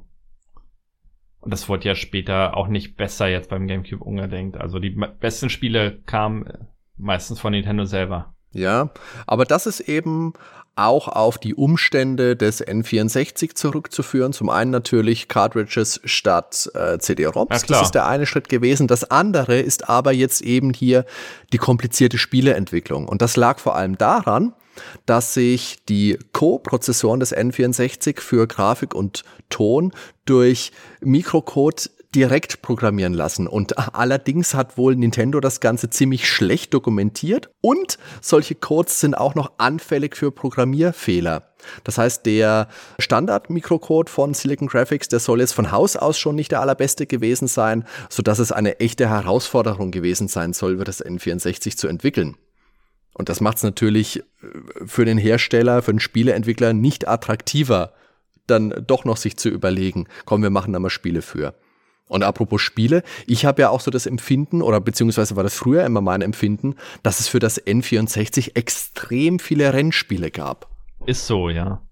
Automobili, Lamborghini zum Beispiel. Lamborghini heißt Lamborghini. das. Dann hattest du ja vorhin schon äh, Cruisen USA, Cruisen World. Cruisen Exotic. Ja. Was das nicht alles gab. Äh, na, wie hieß das? San Francisco San Francisco Rush. Rush. Ja. Top Gear Rally. Ja, viel. Aber den größten Anteil an Drittherstellerspielen oder den qualitativ hochwertigsten hat natürlich Rare oder Rareware damals ja geliefert und ja ja die haben halt die geilsten Spiele rausgebracht neben Nintendo selber und das waren ja zum Beispiel Blast Corps war von denen das war echt ein nettes Spiel ich habe das auch mal eine Zeit lang gespielt wo man dann mit verschiedenen Fahrzeugen einfach alles platt rammen muss und ich glaube mit Zeitlimits oder so. Genau, da kommt der Bombenkonvoi und du musst den Weg plätten, ja. musst Häuser platt machen. Das, das hat Spaß gemacht, so eine richtige schöne Zerstörungsorgie. Bisschen Godzilla spielen quasi, ja. Und Das war echt nett gemacht. Diddy Kong Racing ist natürlich über alles erhaben und äh, ich setze das auf jeden Fall mit Mario Kart auch gleich. Ähm, immer mit Freunden auch spaßig. Ich finde sogar die Arenen machen, glaube ich, sogar noch mehr Spaß als das mit den Luftballons. Ah, ist schwierig zu sagen. Ist ein schwieriger Battle auf jeden Fall. Aber sehr geiles Spiel. Conker's Bad Fur Day habe ich selber damals leider nicht besessen. Mittlerweile habe ich es auch gespielt, aber ich weiß gar nicht, ob das so viele in Deutschland hatten. Das kam ja, glaube ich, ziemlich spät auch raus. Ist natürlich mega. Und es war auch, ja, das war auch teuer als Import. Ich kann das mich stimmt, jetzt daran ja. erinnern, dass ich mal gelesen habe, dass da wirklich Leute 180 Mark für gelöhnt ja. haben. Benjo Kazooie habe ich tatsächlich auch nicht besessen und kam damit auch erst überhaupt nicht zurecht. Ich glaube, ich habe das das erste Mal so vor vier oder fünf Jahren dann gespielt und fand das jetzt im Nachhinein eigentlich doch ziemlich gut. Ja, es braucht sich hinter Mario nicht verstecken auf jeden Fall. Das goldene Hühnerei, was ist damit denn gemeint? 770. Goldenes Hühnerei mm. 770, weiß ich nicht, muss irgendwie so ein Code sein. Ich weiß nicht. Ähm, komisches Spiel, ja, aber wenn das hier aufgeführt ist, muss das ein gutes Spiel eigentlich sein. Also muss ich mal gucken. Muss sehr gut sein. Vor allem für Multiplayer muss das toll sein, aber. Okay. Keine Ahnung. Ja. Hm, seltsam. Ähm, ich habe gehört, da soll ein Nachfolger, der heißt Perfect Dark. Der soll ziemlich cool sein, auch. Sag mal, Jet Force Gemini, war das nicht auch von denen, von Rare? Ja, das, das, das, ist, das ist auch von Rare, ja. Das, ich weiß nicht, ob du das mal gespielt hast, aber, oder irgendwelche von unseren Hörern. Vielleicht habe ich mich auch nicht drauf eingelassen, weit genug, aber das war so fast das einzige Rare-Spiel, was mich nicht komplett überzeugt hat von Anfang an. Hm, das, also ich habe es nicht gespielt. Da wurde halt immer viel Werbung mitgemacht, ne? Jetzt hier sozusagen Mega Man in 3D und bla und hier kommt das tolle Spiel und ja. Aber wir hatten doch Mega Man 64 ja, von ja, Capcom. Eben, was will man mehr? Warum auch? wir hatten auch Earthworm Jim 64, das war auch genauso gut. und Superman 64. Superman 64, äh, Lieblingsspiel von meiner noch Verlobten, ja. Hat sie immer gerne also durch Ringe. Noch verlobt, weil du jetzt weißt, dass sie Superman 64 äh, mag und das war's jetzt? Oder warum? Nein, noch verlobt? Nein, das, wir heiraten ja. Aus dem Ach Grund, so, weil sie. Trotz Superman 64. Weil sie solche tollen Spiele mit in den Haushalt gebracht hat. ich, ich möchte jetzt kurz sagen, ich habe Superman 64 jetzt in der Vorbereitung tatsächlich auch mal angespielt, weil ja ganz viele Quellen sagen, das ist eines der schlechtesten Spiele aller Zeiten und ich mir dann immer denke, warum soll denn das so viel schlechter sein als alles andere, was so an, an schlechten Spielen rumkrebst? Und ich habe jetzt wirklich kurz reingespielt und ich muss jetzt mal sagen, oh Gott, ist dieses Spiel mies. Also nein, also da, oh Gott, Alter, oh nein, also das ist ja, nein, das ist wirklich grauenhaft, grauenhaft. nee, nee, Christopher Reeve, nee, nee, er würde sich im Grabe umdrehen. Okay, kommen wir nochmal auf Rare zurück die haben ja eben auch schon zu Super Nintendo Zeiten wirklich Knüller rausgebracht. Insbesondere jetzt neben Killer Instinct mal ausgeschlossen die Donkey Kong Country Reihe einfach mega. Gerade der zweite Teil, der erste auch. Der dritte Natürlich, schwächt ja. ein bisschen ab. Ehrlich gesagt. Ja, das Baby. Ich den damals gemieden mit dem Baby und äh, ich habe dann immer die Grafik trotzdem gesehen im Kaufhaus. Gedacht, ah, so schlecht sieht's doch eigentlich gar nicht aus und war immer kurz davor, mir zu kaufen, aber wahrscheinlich hatte ich nicht genug Geld und ja. Kann man sehr gut auch spielen. Also der dritte hat auch auf jeden Fall seine Qualitäten. Ansonsten, äh, die haben ja sogar auf dem NES schon damals Snake Ratton und Rule, dann äh, die Battletoads-Reihe, ne? Die viel zu schwer ist. Ja. Also Rare war schon immer irgendwo mit dabei. Ja, also die sind wirklich schon lange auf dem, auf dem Markt. Das, ja. Ja, aber die hatten eben auch den Vorteil, dass die schon Erfahrung mit den Workstations von Silicon Graphics hatten. Ich denke, das hat ihnen dabei der N64-Entwicklung auch absolut in die Karten gespielt. Mhm. Und das ist auch für mich der Grund, warum die dann letztendlich so, so tolle Spiele für dieses System rausbringen konnten und sich dann gedacht haben, okay, wir kennen uns damit eh schon aus. Lass uns für diese Plattform einfach Spiele raushauen. Und das haben sie gemacht. Und der Großteil davon ist einfach grandios gewesen. Richtig. Kann ich so unterschreiben. Wenn ich jetzt noch dein, du wirst es genannt, Golden Hühnerei 770, was wir das im Multiplayer-Modus gespielt haben. Das, oh, wirklich, also das kannst du heute noch, also nicht, dass ich das machen würde, ja. weil ist ja indiziert und so, aber das kannst du heute noch gut spielen. Das ist immer noch ein tolles Spiel. Das hat damals einfach Maßstäbe gesetzt für den ähm, 3D-Shooter, den Multiplayer sowieso auf Konsole. Absolut. Meisterwerk. Ich hab gerade wieder eine Szene im Kopf. Ähm, wir beim Nachbarhaus, ähm, bei meinem Nachbarn, das war damals ein guter Kumpel von mir, mein Bester. Mm, dann haben wir es gezockt und er hatte gerade aus Großbritannien irgendwie Austauschschüler da. Und der war gerade bei ihm zu Hause dann und dann haben wir das zu dritt oder zu viert sogar und er immer aim, aim, aim. immer gerufen. das, das werde ich nie wieder vergessen. Damit das Hühnerei auch sein Ziel nicht verfehlt. Ja, natürlich.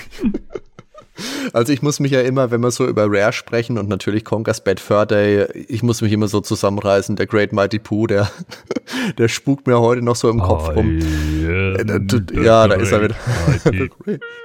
I'm going to throw my at you. Tolles Spiel. Sehr, sehr. Also ja. Also, was ich da gelacht habe in diesem Spiel, ist halt natürlich dieser Pipi-Kaka-Humor. Das haben wir auch schon mal gehabt. Das ist halt genau meins. Ja. Ich ähm, bin einfach so ein primitiver Typ. Irgendwann müssen wir zu Conker mal was machen. Ja. So. Also die Launch-Spiele in Europa, das haben wir jetzt kürzlich erst in unserer Wave Race-Folge besprochen. Wave Race. Es macht Spaß, das so auszusprechen.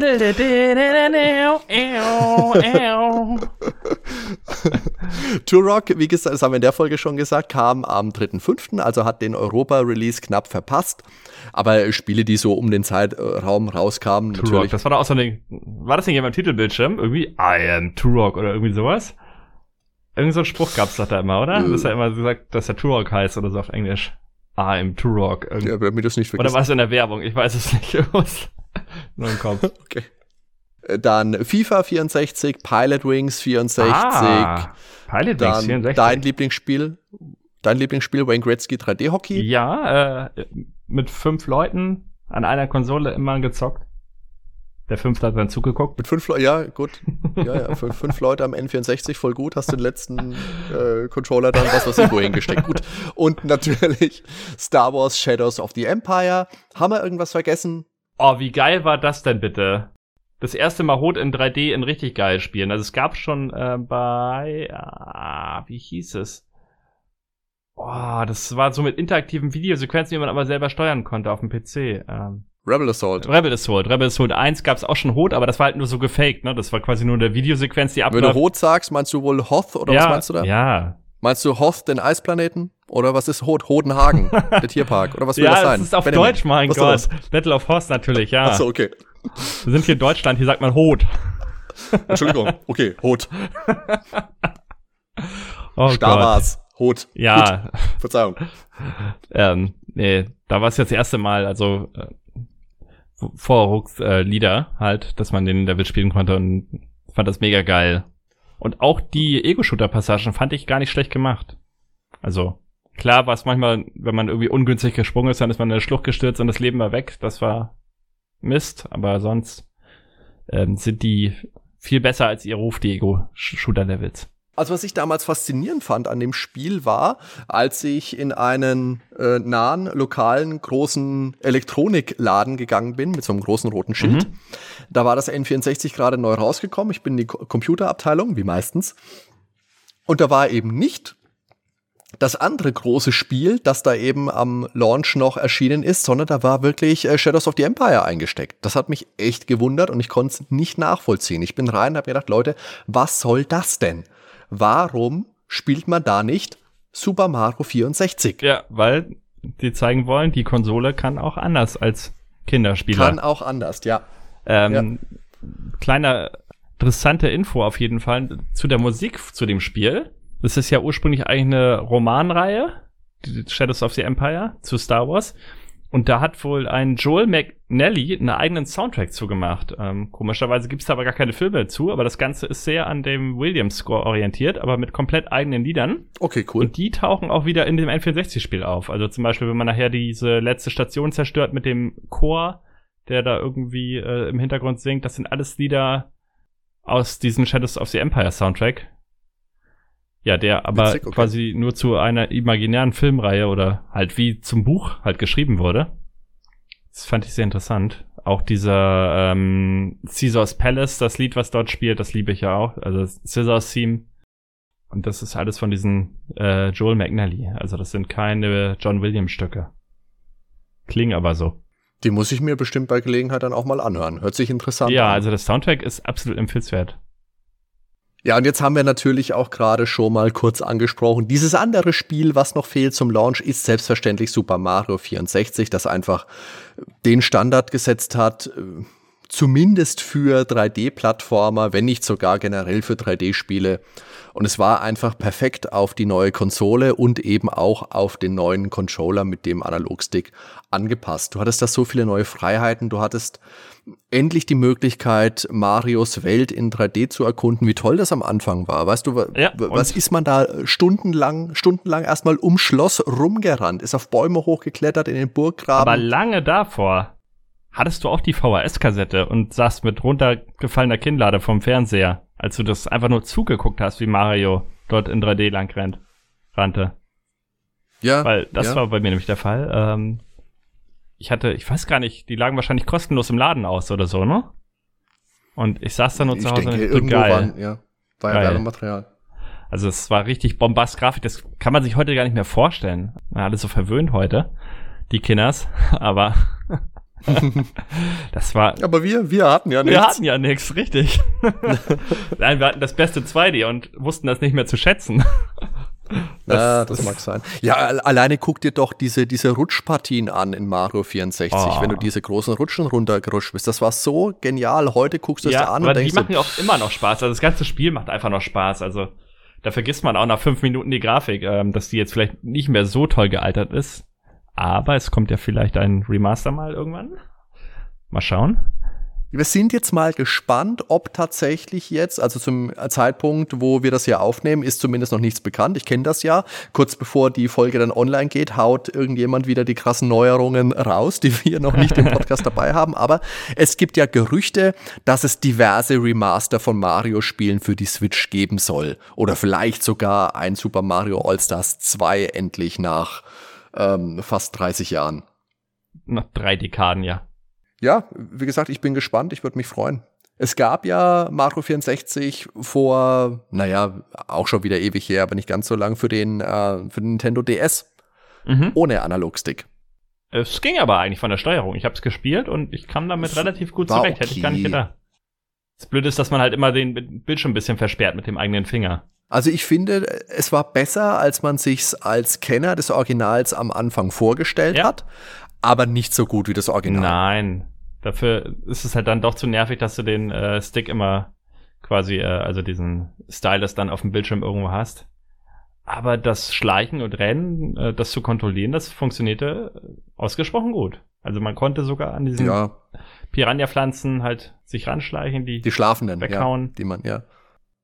Naja, und auch ansonsten gab es doch äh, eine ordentliche Zahl an großartigen, an tollen, an großartigen Spielen für das N64. Natürlich, natürlich allen voran, dass laut äh, Metacritic ja immer noch das beste Videospiel aller Zeiten, natürlich The Legend of Zelda Ocarina of Time. Ja, da kann man eigentlich nichts gegen sagen. Also klar, es gibt mittlerweile Spiele, die sind auch gleich gut. Aber man muss das ja immer zu seiner Zeit sehen. Muss man. Unbedingt. Äh, das war wirklich ein Moment, wo ich mal wieder richtig geflasht war seit langem. Also wirklich, boah.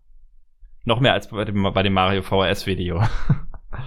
Und Mario war schon richtig geil, aber das war nochmal eine ganz andere Klasse. Und ich musste an, an Shigeru Miyamoto denken. Er hat damals im Interview irgendwie gesagt, bei der Entwicklung, das war ihm sehr wichtig, dass man das alles spürt. Wenn da Becken mit Wasser ist, dann muss man spüren, ob das Wasser kalt ist oder äh, heiß oder also man muss diese Umgebung förmlich fühlen und das hat er, glaube ich, sehr gut umgesetzt für die damalige Zeit in Ocarina of Time. Dass man wirklich, ja, in dieser Welt auch drin ist. Ja, es vermittelt einfach, denke ich, das Flair von Zelda-Abenteuern absolut großartig. Für mich persönlich ist aber immer noch äh, A Link to the Past das äh, beste Zelda-Spiel, muss ich ganz ehrlich sagen. Ich erkenne das selbstverständlich an, dass das auch ein großartiges, ein sehr, sehr wichtiges Spiel ist. Ein absoluter Meilenstein, aber na, es ist einfach so ein bisschen persönlicher Gusto, würde ich Ja. sagen. Bei mir ist einfach Super Nintendo ist ja eh, würde ich sagen, ist meine Lieblingskonsole aller Zeiten. Das spielt da gewisslich auch mit rein.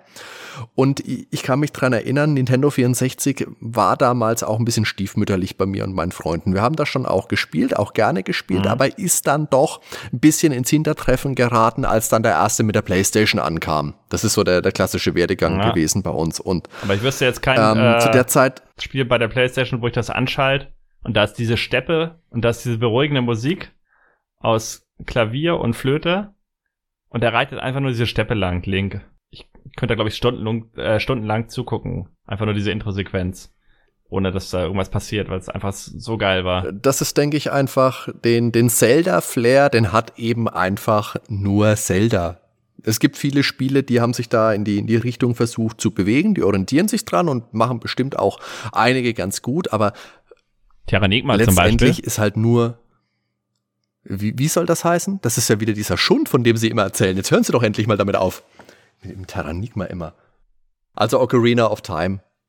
Ein Meilenstein, da gibt's nichts dran zu rütteln. Auch heute immer noch gut. Ich bin gespannt, ob vielleicht da auch noch mal für die Switch was kommt, weil so eine Art Zelda All-Stars wäre auch mal toll, finde ich. Es gab ja mal eine Sammlung für den GameCube, das war so eine Promo-Disc, Mhm. da war eine Demo von Wind Waker drauf und die Original NES-Teile, also ähm, Zelda 1, Zelda 2, äh, A Link to the Past leider nicht, weil das sollte man sich ja für den Game Boy Advance damals kaufen.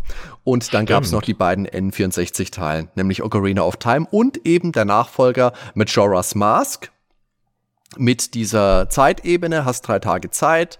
Was mich immer ein bisschen gestört hat, du hast mir dann gesagt, okay, du kannst ja die Zeit Ja, zurückspulen, wenn du später diesen Zauber hast. eigentlich. Das ist ein sehr, sehr eigenes Spiel. Also ich denke gerade Majora's Mask und äh, Zelda 2 Adventure of Link, das sind so ein Mhm. bisschen die ungewöhnlichsten Teile der Ja, Reihe. richtig, auf jeden Fall, ja. Mit Majora's Mask, ich bin, dann, ich bin damit nicht warm geworden. Gar nicht. Ja, äh, hat aber definitiv seine Momente. Vor allem großartige Musik. Und die Dungeons sind halt ganz klassisch Zelda. Also egal welchen Dungeon du jetzt machst, also die sind äh, absolut klassisch. Also da ist nichts irgendwie komisch. Das sind eigentlich nur dieses Drumherum, wie das aufgebaut ist. genau. Und teilweise sind die äh, Quests halt doch recht kompliziert, wenn du nicht genau weißt, was du machen musst, wie du dann an bestimmte Massen kommst. Mhm. Also ohne Lösungshilfe komplett ist es teilweise echt schwierig. Weil du musst zur richtigen Zeit am richtigen Ort sein, um gewisse Quests halt ja, zu das lösen. ist, ja, okay. Sowas, sowas finde ich immer ein bisschen nervig, wenn du. Aber sind das dann wirklich Hauptqueste? Also Aber musst du das machen? frei, Nee, das ist freiwillig, das ist alles freiwillig. Aber nur wenn du alle Masken hast, kriegst du die Majora's Mask am Ende. Ja, ja, nee, wie gesagt, Majora's Mask, äh, die Musik finde ich absolut großartig. Alleine die Intro-Musik ganz Mhm. am Anfang, dieses Getragene, was dann am Schluss in diesen kleinen Schocker ausläuft und dann der Mond, glaube ich, äh, gezeigt wird. Da geht es ja darum, dass du drei Tage Zeit hast und stürzt der Mond Ja. auf die Erde. Also es ist ein, ein düsteres Zelda-Spiel. Das ist schon mal ungewöhnlich. Das finde ich nicht Mhm. schlecht. Diese Zeitebene, die hat mich ein bisschen genervt damals. Und ja, aber letztendlich gibt es auch ganz viele Leute, die sagen, Da muss man sich drauf einlassen. Und ich habe es ja damals im Original besessen und das ist sowieso was anderes. Ich habe es halt gekauft, als es direkt rauskam. Natürlich. Und das ist halt nicht so wie Ja. heute, wo man 10.000 Spiele Ja. auf der Platte hat und weiß gar nicht, was man zuerst spielen sollte. Das war das Spiel, das habe ich mir gekauft und dann gab es auch nichts anderes zu dem Zeitpunkt. Vielleicht hatte ich noch ein Ja. Spiel am PC, was ich gleichzeitig gespielt habe, das weiß ich nicht, aber ähm, da hatte man noch viel mehr diesen Willen, sich auch durchzubeißen und äh, ja, viel mehr Ehrgeiz Klar, klar. und das mehr stimmt. Zeit.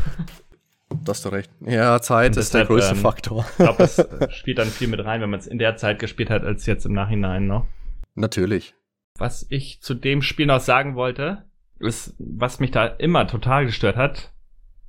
Du hast meinetwegen das Sumpfgebiet am Anfang. Du bist in diesem Sumpf und da spielt so eine ganz Jo, ja. schräge, Ja. ähm, disharmonische Musik, die wirklich Depression verursachen kann, wenn man die eine halbe Stunde oder länger am Stück hört.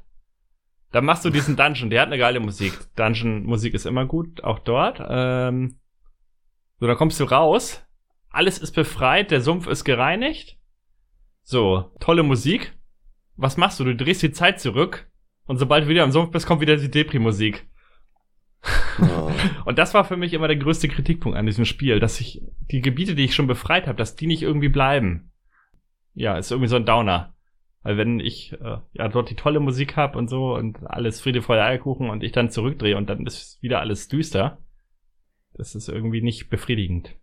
Also wie gesagt, ich kann mich auch dran erinnern, ich hatte damals eine, eine Schulfreundin, die hat im Theo Kranz in Würzburg gearbeitet, ähm, war damals ein recht bekannter Videospielimporteur und äh, Versand und die hat mir immer gesagt, mit Shoras Mask ihr absolutes Lieblingsspiel mhm. und für sie das beste Videospiel aller Zeiten. Also, ja, ja also es kann man schon definitiv, äh, würde ich es unter die Top, Top 10 mindestens, doch eigentlich unter die Top 5 beim N64 mit einordnen. Trotz alledem, mhm. was ich eben gesagt habe. Also das heißt jetzt nicht, dass schlechtes Spiel ist. Das ist nach wie vor ja. ein mega Spiel. Ja. Dann lass uns mal weiter gucken und ein paar Spiele zumindest noch nennen. Wir wollen es jetzt ähm, auch nicht übertreiben. Haben äh, wir schon über Superman 64 geredet? Äh, haben wir schon mal kurz angeschnitten tatsächlich. Hast du es denn auch gespielt? Lass uns doch mal so fragen. Glaube, ja. Ich glaube, ich bin auch mal durch die Ringe geflogen und dann haben wir es auch schnell wieder ausgemacht. ja, nee, grauenhaft, grauenhaft. Also bis dahin habe ich ja noch gedacht, was will an diesem Spiel denn tatsächlich so schlecht sein, aber puh, Puh, nee, lass uns lieber weitermachen. Äh, Paper Mario, jetzt aktuell ja auch ein neuer Teil für die Switch angekündigt. Der kann sein, dass der vielleicht sogar schon draußen ist, wenn diese Podcast-Folge dann online geht. Jetzt ist er aktuell gerade neu angekündigt worden. Äh, Origami. Ja, King. aber ist das denn auch ein richtiger Rollenspielteil oder ist das wieder so ein mehr auf Jump Run und mit nur Rollenspielelementen? Oder ist das wirklich ein echtes Rollenspiel? So wie ich das jetzt mitbekommen habe, ist das wieder ein Rollenspiel und nicht so wie Super Paper Mario, meinst du, auf der Wii, oder? Ja, und kam nicht auf der Wii U auch noch sowas in der Art wieder? Auch irgendwie ein Ableger von der Reihe? Ich weiß nicht, ich habe da den Überblick verloren. Das letzte richtige Rollenspiel war ja tatsächlich, also abgesehen von den äh, Game Boy, äh, also den DS-Teilen und Game Boy Advance, gab's ja glaube ich auch wer hier Mhm. Ähm, aber eben mit diesem Paper-Optik, das war ja wirklich nur auf dem Gamecube, der zweite Teil dann. Und alles danach waren ja komplett andere Spiele so vom Gameplay her. Ja, wobei die auf dem Game Boy Advance und DS, das waren ja, das, die haben ja nicht diese Papieroptik. Nee, aber die gehabt. haben denselben Humor in etwa. Ja, na klar. Aber die fand ich auch schön, die haben mir Spaß die gemacht. Die waren richtig gut. Ich glaube, drei Stück gibt's da mittlerweile, oder? Oder noch mehr oder weniger. Ja, drei oder vier. Ja. Ich weiß nicht, Inside Bowser kann ich mich erinnern. Ja, genau, das war witzig. dass man ja, da ein Bowser ja. drin ist, ne? ja, das war super, ja. Ja. ja.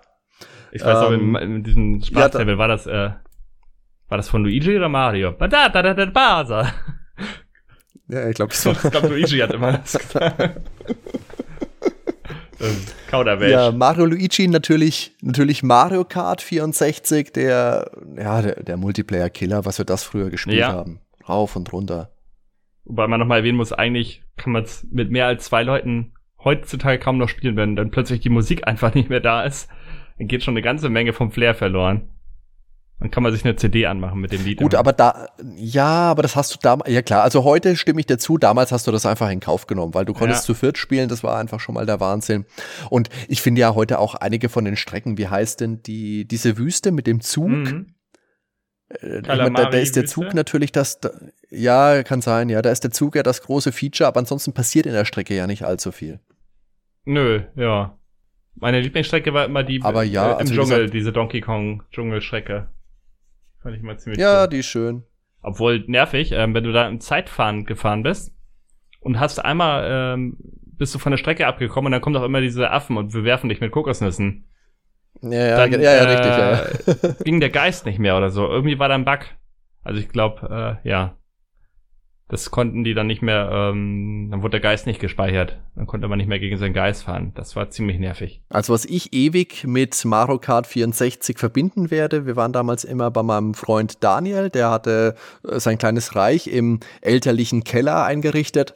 Da stand auch immer eine Konsole rum. Manchmal war es N64 angeschlossen, manchmal die Playstation. Und wenn wir Mario Kart gespielt haben, was mir in Erinnerung geblieben ist, Cooper Trooper Beach. Mm, oh ja. Fahren Musik war abgestellt und es lief äh, die äh, Mama Afrika von Peter Tosh. ja, der hat gerne Reggae gehört und ja. Das geht auch, ja. Ja, geht auch. Das hat schon immer lauter gemacht. naja, dann Pilot Wings 64. Da kannst du vielleicht kurz ein, ein, paar Worte drüber verlieren. Ja, aber wir machen ja vielleicht noch was darüber. Wird sich zeigen, äh, vielleicht. wenn du dich drauf einlässt. Ähm, ja, sehr geil. Also ich habe den Vorgänger ja auch schon damals auf dem Super Nintendo gespielt. das Problem da waren immer, dass man so eine Hubschrauber äh, hatte. Und also auf dem Super Nintendo jetzt. Und die wurden nachher so schwer. Ich weiß nicht, ob das die zweite oder dritte waren. Ich glaube, ich war fast durch, aber ich habe es nie durchgespielt, weil es einfach mega schwer war. Und Pilot Wings 64 ist halt ein Spiel, es ist anspruchsvoll teilweise, also du musst schon äh, auch gut spielen. Aber es ist völlig gewaltfrei, was halt diesem N64-Image auch entspricht dann wieder. Das Einzige, was mhm. du bekämpfst, ist irgendwie so ein Micha Godzilla oder so, aber das ist halt ja keine wirkliche Gewalt. Der hat sich alles verdient. Und du, äh, auf jeden Fall. Und du schießt halt auf Zielscheiben, ne? Ähm, wenn du mit diesem Gyrocopter kannst du halt auch Raketen abschießen und die schießt du halt nur auf Zielscheiben. Ja, und man wird halt immer besser, umso öfter man die Mission macht. Dann am Anfang kriegt man vielleicht eine Bronzemedaille und dann kriegt man Silber, Gold und dann kann man sich da wirklich reinfuchsen und versuchen, das Beste zu erreichen. Und durch die mhm. verschiedenen mhm. Gefährte ist da auch Abwechslung drin und es ist einfach so ein Entspannungsspiel. Es gibt sogar einen Modus, das einfach nur zur Entspannung Birdman ist ein Bonusspiel, dann fliegst du einfach nur als Vogel rum. Ja. und die Musik ist halt, äh, die macht sehr viel aus bei dem Spiel, bei Pilot Wings 64. Die ist auch nochmal viel besser als auf dem Super Nintendo. Die war auch schon gut. Aber das war jetzt diesmal ein amerikanischer Komponist, den sie da genommen haben für Pilot Wings 64. Und muss man, muss man gespielt haben. Ja, wie gesagt, vielleicht, vielleicht, vielleicht. ja, mit Wave Race hat ja auch gut geklappt. Ja, Wave Race natürlich. Da haben wir jetzt in der letzten Folge ja auch schon viel ausführlich drüber gesprochen. Das denke ich, können wir kurz und knapp ja, halten. müssen wir jetzt nicht nochmal. Toll. Einfach toll. Ja. Nein, hört euch die Wave Race Folge an. Let's go! F-Zero X, auch wieder ein Rennspiel. Mhm. Halt mit dem Fokus natürlich diesmal nicht auf tolle Wellen, sondern auf Geschwindigkeit und das ist toll umgesetzt gewesen. Also ja. F-Zero X, tolles Spiel auch. Hier ja. würde ich gerne anmerken, den Soundtrack, wie sie den jetzt äh, die Stilrichtung quasi verändert haben. Das erste war ja wirklich starker Synthes Sound, ich sag mal äh, 80er Jahre. Sind hier Rock, äh, ja. Orientiert. Ja. Rock gar nicht mal auf dem Super Nintendo. Also da gibt's ja im Prinzip keine E-Gitarren. Also es war ja mehr Synth, Synth Pop. Äh, ja. Ja, aber meinst du nicht da, da, da, ja. da, da, da, staccato-artige, ne? Aber jetzt hier ist es ja wirklich Metal, also. Ja, okay. Mhm. Ja, eben auf dem N64, F-Zero X ist ein rein rassiger Metal-Soundtrack und die haben halt wirklich echte Gitarrenriffs aufgenommen und haben die dann dort abgespeichert. Die Technik ist ganz interessant, ähm, ich habe das mal analysiert.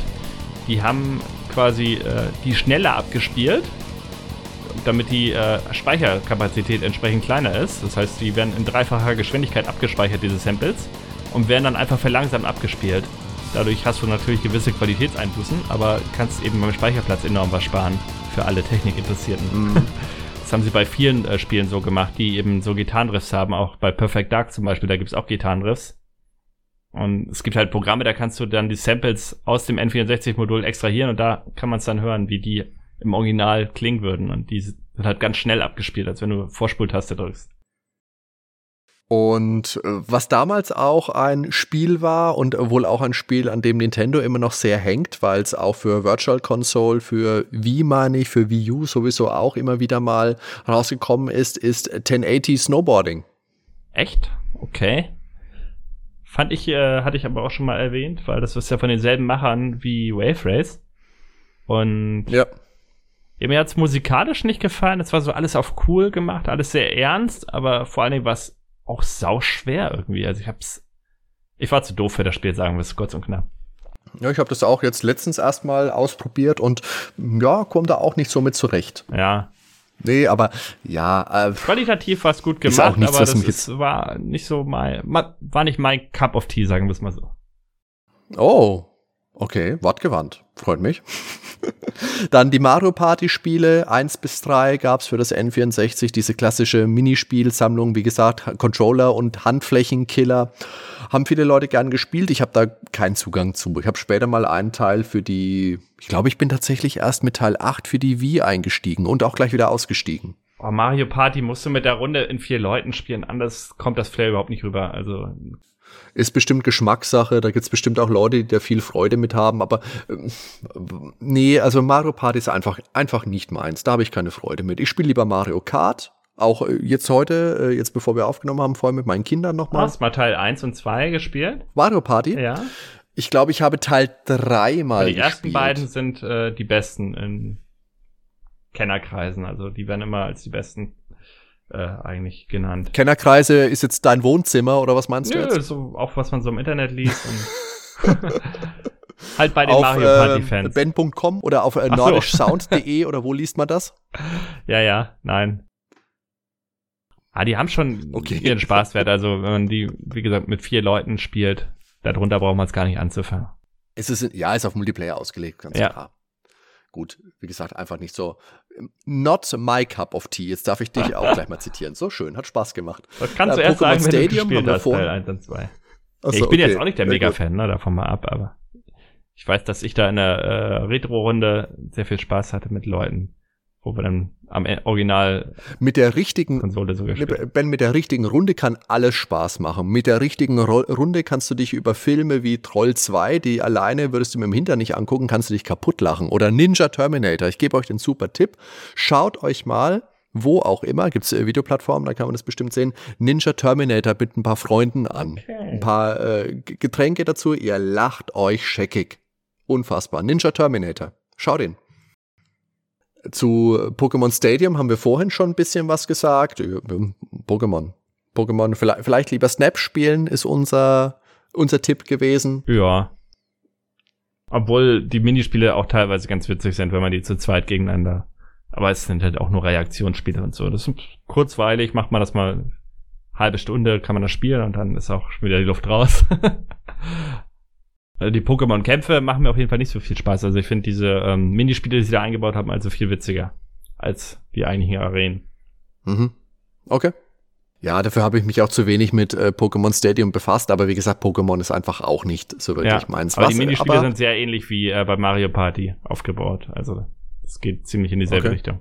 Gab es da nicht auch, wo gekocht wird irgendwas, wo sie um ja, so du eine musst mit Sushi Runde immer und da musst du mit den Pokémons immer mit der Zunge dazwischen. Das ist schon witzig, also. Ja, okay. Äh, Was mir aber viel besser gefällt auf dem N64 ist dann auch äh, Sin and Punishment von Treasure. Ist ja leider nur in Japan erschienen, bis dann irgendwann für die Virtual Console der Wii eine Version erschien. Im, in westlichen Gefilden. Ist ein, ähm, so ein Rail-Shooter, aber da, da macht's wirklich K-Wumms die ganze Zeit. Da ist Action mit drin, da sind schnelle Reaktionen gefordert. Das sieht toll aus. Das macht einfach eine Menge, Menge Spaß. Ganz, ganz tolles Spiel. Da gab's für die Wii dann auch einen Nachfolger, der hieß äh, Successor of the Skies, glaube ich. Hm. Ist eher so eine Art Geheimtipp für die Wii. Also das liest man jetzt nicht so häufig auf Best-of-Listen, aber wenn man so auf äh, Rail-Shooter steht, Sin and Punishment, schaut euch das mal an. ist ein gutes Spiel. Okay, ja, habe ich auch gar nicht mitbekommen. Ähm, sieht aber hier ganz nett aus. Ich guck gerade mal. Und schön bunt, gute Lichteffekte. Hab jetzt nicht in Bewegung gesehen, aber ja, warum nicht? Auf jeden Fall gutes, gutes Spiel. Rollenspiele, haben wir jetzt schon gesagt, ist natürlich ein Genre, das schmerzlich vermisst wurde auf dem N64 und da gab es nur ganz, ganz wenige. Und gerade für den japanischen Markt ist dieses Genre einfach eklatant wichtig. Das darf man einfach nicht vernachlässigen. Hast du sonst noch einen Titel, den du erwähnen möchtest? Hab ich noch N64-Spieler, die ich noch nicht erwähnt habe. Äh, ja, Extreme G fand ich noch ganz Äh, nett. Star Fox? Hm? Ja. Star Fox sollte man vielleicht noch erwähnen. Star Fox hatte ich ja vorhin schon 64. erwähnt, äh, beim Rumble Pack. Also Ah, okay. mega. Stimmt, ja. Gerade diese Spiegelung im Wasser und dass das Wasser anfängt sich zu wellen, wenn man rüberfliegt, also dass da so leichte Ringe immer kommen, fand ich cool. Das sind natürlich nur grafische Gimmicks, aber ja. Ansonsten war das Spiel auch sehr geil, dass du äh, alternative Routen hattest, äh, verschiedene Secrets entdecken konntest. Hat immer wieder Spaß gemacht. Mm. Diesmal mit echter Sprachausgabe, nicht mit Laljanisch. Ja, wie gesagt, ähm, Extreme G hatte ich den ersten Teil, aber das war teilweise so schnell, dass man immer an der Bande dann lang gefahren ist. Dann hat man das Gefühl, dass man gar nicht mehr richtig steuert. Und es hat auch irgendwie gar nicht so viel ausgemacht, wenn man den Rand gerammt hat. Also, ich glaube, Gameplay-mäßig so im, in der Retrospektive gesehen war es, glaube ich, gar nicht so gut. Ich glaube, ich war damals mehr geflasht von der Techno-Musik und ähm, den schnellen, ja, eben diese Geschwindigkeit, weil Extreme G hat wirklich extremes Geschwindigkeitsgefühl. Vielleicht sogar noch mehr als F-Zero, weiß ich nicht. Oder genauso viel. Was mir jetzt als Brawler noch einfällt, ist Fighting Force. Ähm, Das ist jetzt für mich auch nicht so das ultra tolle Prügelspiel, aber das war ganz nett, ganz witzig, zumindest die Entwicklungsgeschichte, weil das ist ursprünglich mal angedacht gewesen ähm, die wollten eigentlich mal ein neues Streets of Rage entwickeln, haben die Idee dann wohl an Sega angetragen okay. und gesagt, ah nee, wir wollen was eigenes machen. Und dann ist letztendlich Fighting Force draus geworden. Gab es für die Playstation, gab es für PC, meine ich auch, und gab es eben auch eine Version für das N64. Habe ich früher auch ab und zu mal gespielt, fand ich ja, aber eher so okay-ish, würde ich jetzt mal sagen. Hm. Ist äh, kein super Klassiker für mich. Aber jetzt, äh, wo ich gerade Streets of Rage erwähnt habe, Streets of Rage 4 ist jetzt da tatsächlich ja erschienen, nachdem wir jahrzehntelang gewartet haben. Und das ist super, das ist so ein gutes Spiel. Also das ist bestimmt auch in meiner äh, Liste für die Jahresabschlussfolge, beste Spiele des Jahres. Ah. Da habe ich eine Menge Spaß mit. Ganz toll. Okay. Hast du denn hier ähm, WWF No Mercy oder so gespielt? Du bist doch mal Wrestling-Fan? Äh, no Mercy habe ich gespielt, ist großartig. Ja. Äh, WrestleMania 2000 ist auch toll, aber das beste Wrestling-Spiel auf dem N64 ist selbstverständlich Virtual Pro Wrestling 2.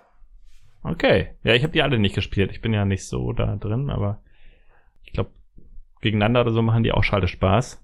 Ja, dann gibt's ja noch so andere Spiele, da hat man mal von gehört, aber ich, Buddy Harvest zum Beispiel, Buddy Harvest ist aber das Interessante, dass das ja von den späteren Rockstar North entwickelt ah, worden ja, ist, stimmt. die dann die natürlich GTA Richtig. gemacht haben. Ja? Stimmt. Aber das ist ein nettes Konzept. Das ist ja so mit Zeitreisen und Aliens und die erste, also so Alternativuniversum. Ja. Auch viel Nebel gibt's da natürlich wieder. Ähm, dann gab's ja dieses. Ist jetzt auch kein Spiel, das mich vom Hocker gehauen hat, aber ist interessant zumindest. Und Shadowman gab's ja damals noch. Habe ich auch nie gespielt. Ja, War das auch exklusiv, glaube ich sogar, ne? Für N64? Oder? Das kann ich dir gerade nicht so sagen. Weiß ich jetzt auch nicht. Doom ist ja auch nicht mehr indiziert, meine ich. Doom 64 gab's, die Umsetzung ist. Nee, gibt's ja jetzt, gibt's ja jetzt auch einen Port für die Switch. Ist eigentlich auch ganz cool. Ja, ähm, gab's ja auch Quake 64, gab's ja auch. Ja, Duke Nukem, ne? Äh, zwei Spiele sogar. Stimmt. Gab's auch. Rogue Squadron haben wir noch nicht ja, erwähnt. Ich habe das Rogue eben schon Squadron gesehen, genau. Rogue Squadron. Und ich glaube, da brauchte man tatsächlich auch die äh, Speichererweiterung. Nicht zwangsläufig, nein. Ach so. Ach so, Bomberman ist übrigens, äh, hatten wir ja vorhin nur mal für andere Konsolen erwähnt, aber Bomberman 64 finde ich eigentlich ziemlich nett, auch im Multiplayer. Mm, das Witzige war, dass du da deine Leute hochheben kannst, also die Gegner, und kannst die in Bomben reinwerfen. Und die Level waren teilweise über mehrere Ebenen aufgebaut. Das heißt, du konntest dann aus so einer Pyramide die Bomben runterschießen und dann unten in der Grasebene, dann bist du da gelaufen, da konnten man die Bomben nicht sehen. Und die haben aber nicht mehr diese klassischen Strahlen, sondern die haben runde Explosionen. Und diese, äh, dieser Radius, der wird dann halt erweitert. Das fand ich also, gerade im Multiplayer, im Singleplayer ist jetzt nicht so doll, aber Bomberman war noch nie ein Singleplayer-Spiel. Aber im Multiplayer Bomberman 64 kann ich auf jeden Fall empfehlen. Bomberman Hero weiß ich gar nicht, ob ich das mal gespielt habe, den zweiten Teil. Also dann lass uns doch mal zumindest einen Blick werfen auf die meistverkauften Spiele des N64. Zumindest so mal die Top 3 bis Top 5.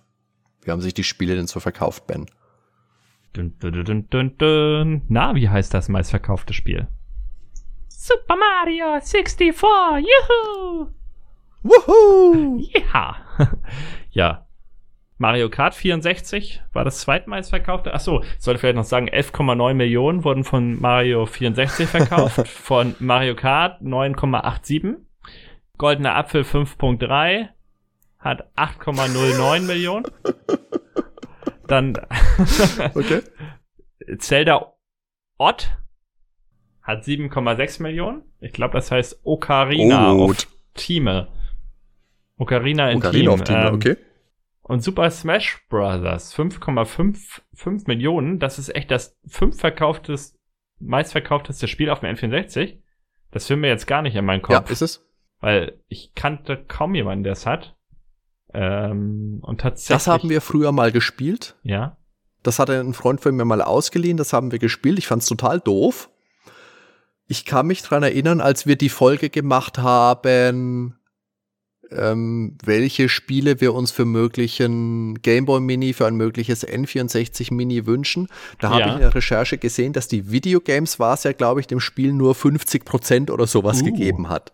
Okay. Ja, also es war, war ein sehr, sehr niederschmetterndes Ergebnis. Aber ich muss sagen, es hat mir damals auch keinen Spaß gemacht. Ja. Ich fand das Konzept, fand ich ganz witzig, aber da war ich noch mehr, ich habe lieber Street Fighter gespielt und so, sagen wir mal, Fun-Prügler war nicht so wirklich meins. Ich habe heute deutlich mehr Zugang. Aber ich glaube, die haben es auch erst richtig gut auf dem Gamecube dann umgesetzt, wo wirklich die Arenen perfekt Na, waren. das ist ja, ja, Super Smash Bros. Ja. Melee ist, glaube ich, immer noch mein Lieblingsteil, finde ich, glaube ich, sogar noch besser als Brawl. Und mit Melee hatte ich wirklich sehr viel Spaß. Mit Leuten zusammen, aber auch alleine eben. ja, also ich denke, man kann schon erkennen beim N64-Teil, wohin die Reise Mhm. geht, aber äh, so wirklich angekommen ist man da noch Ja, nicht. finde ich auch. Also Ist so find, mein Gedanke dahinter, Später ja. seine, seinen Perfektionismus erreicht, die Reihe. Ja, ja. Ja.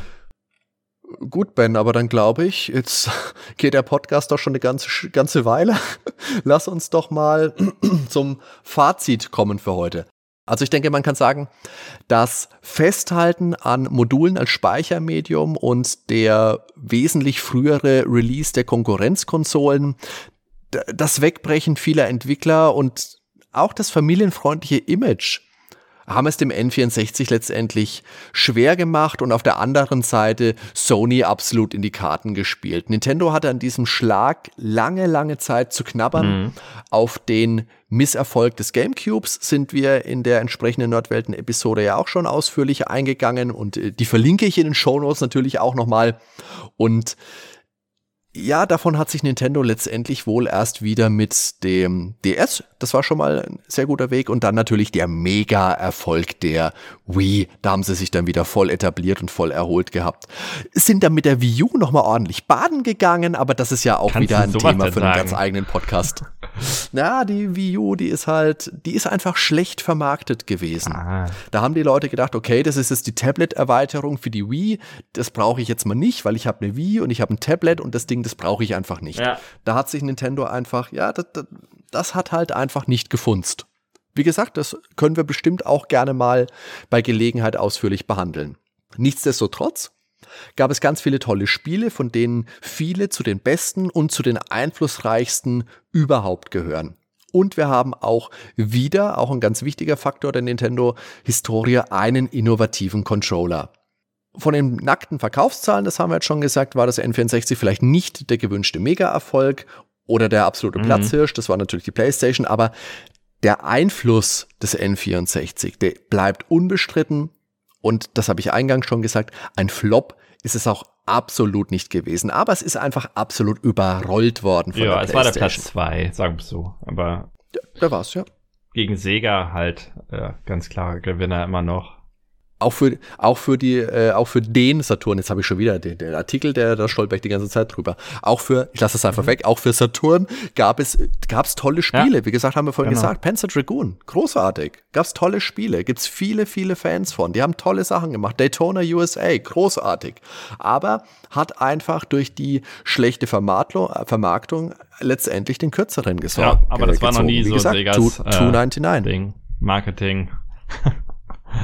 Waren schon immer ein bisschen drüber dabei. Man war sich halt einfach nicht so wirklich einig. Das ist einfach das Problem gewesen. Ja.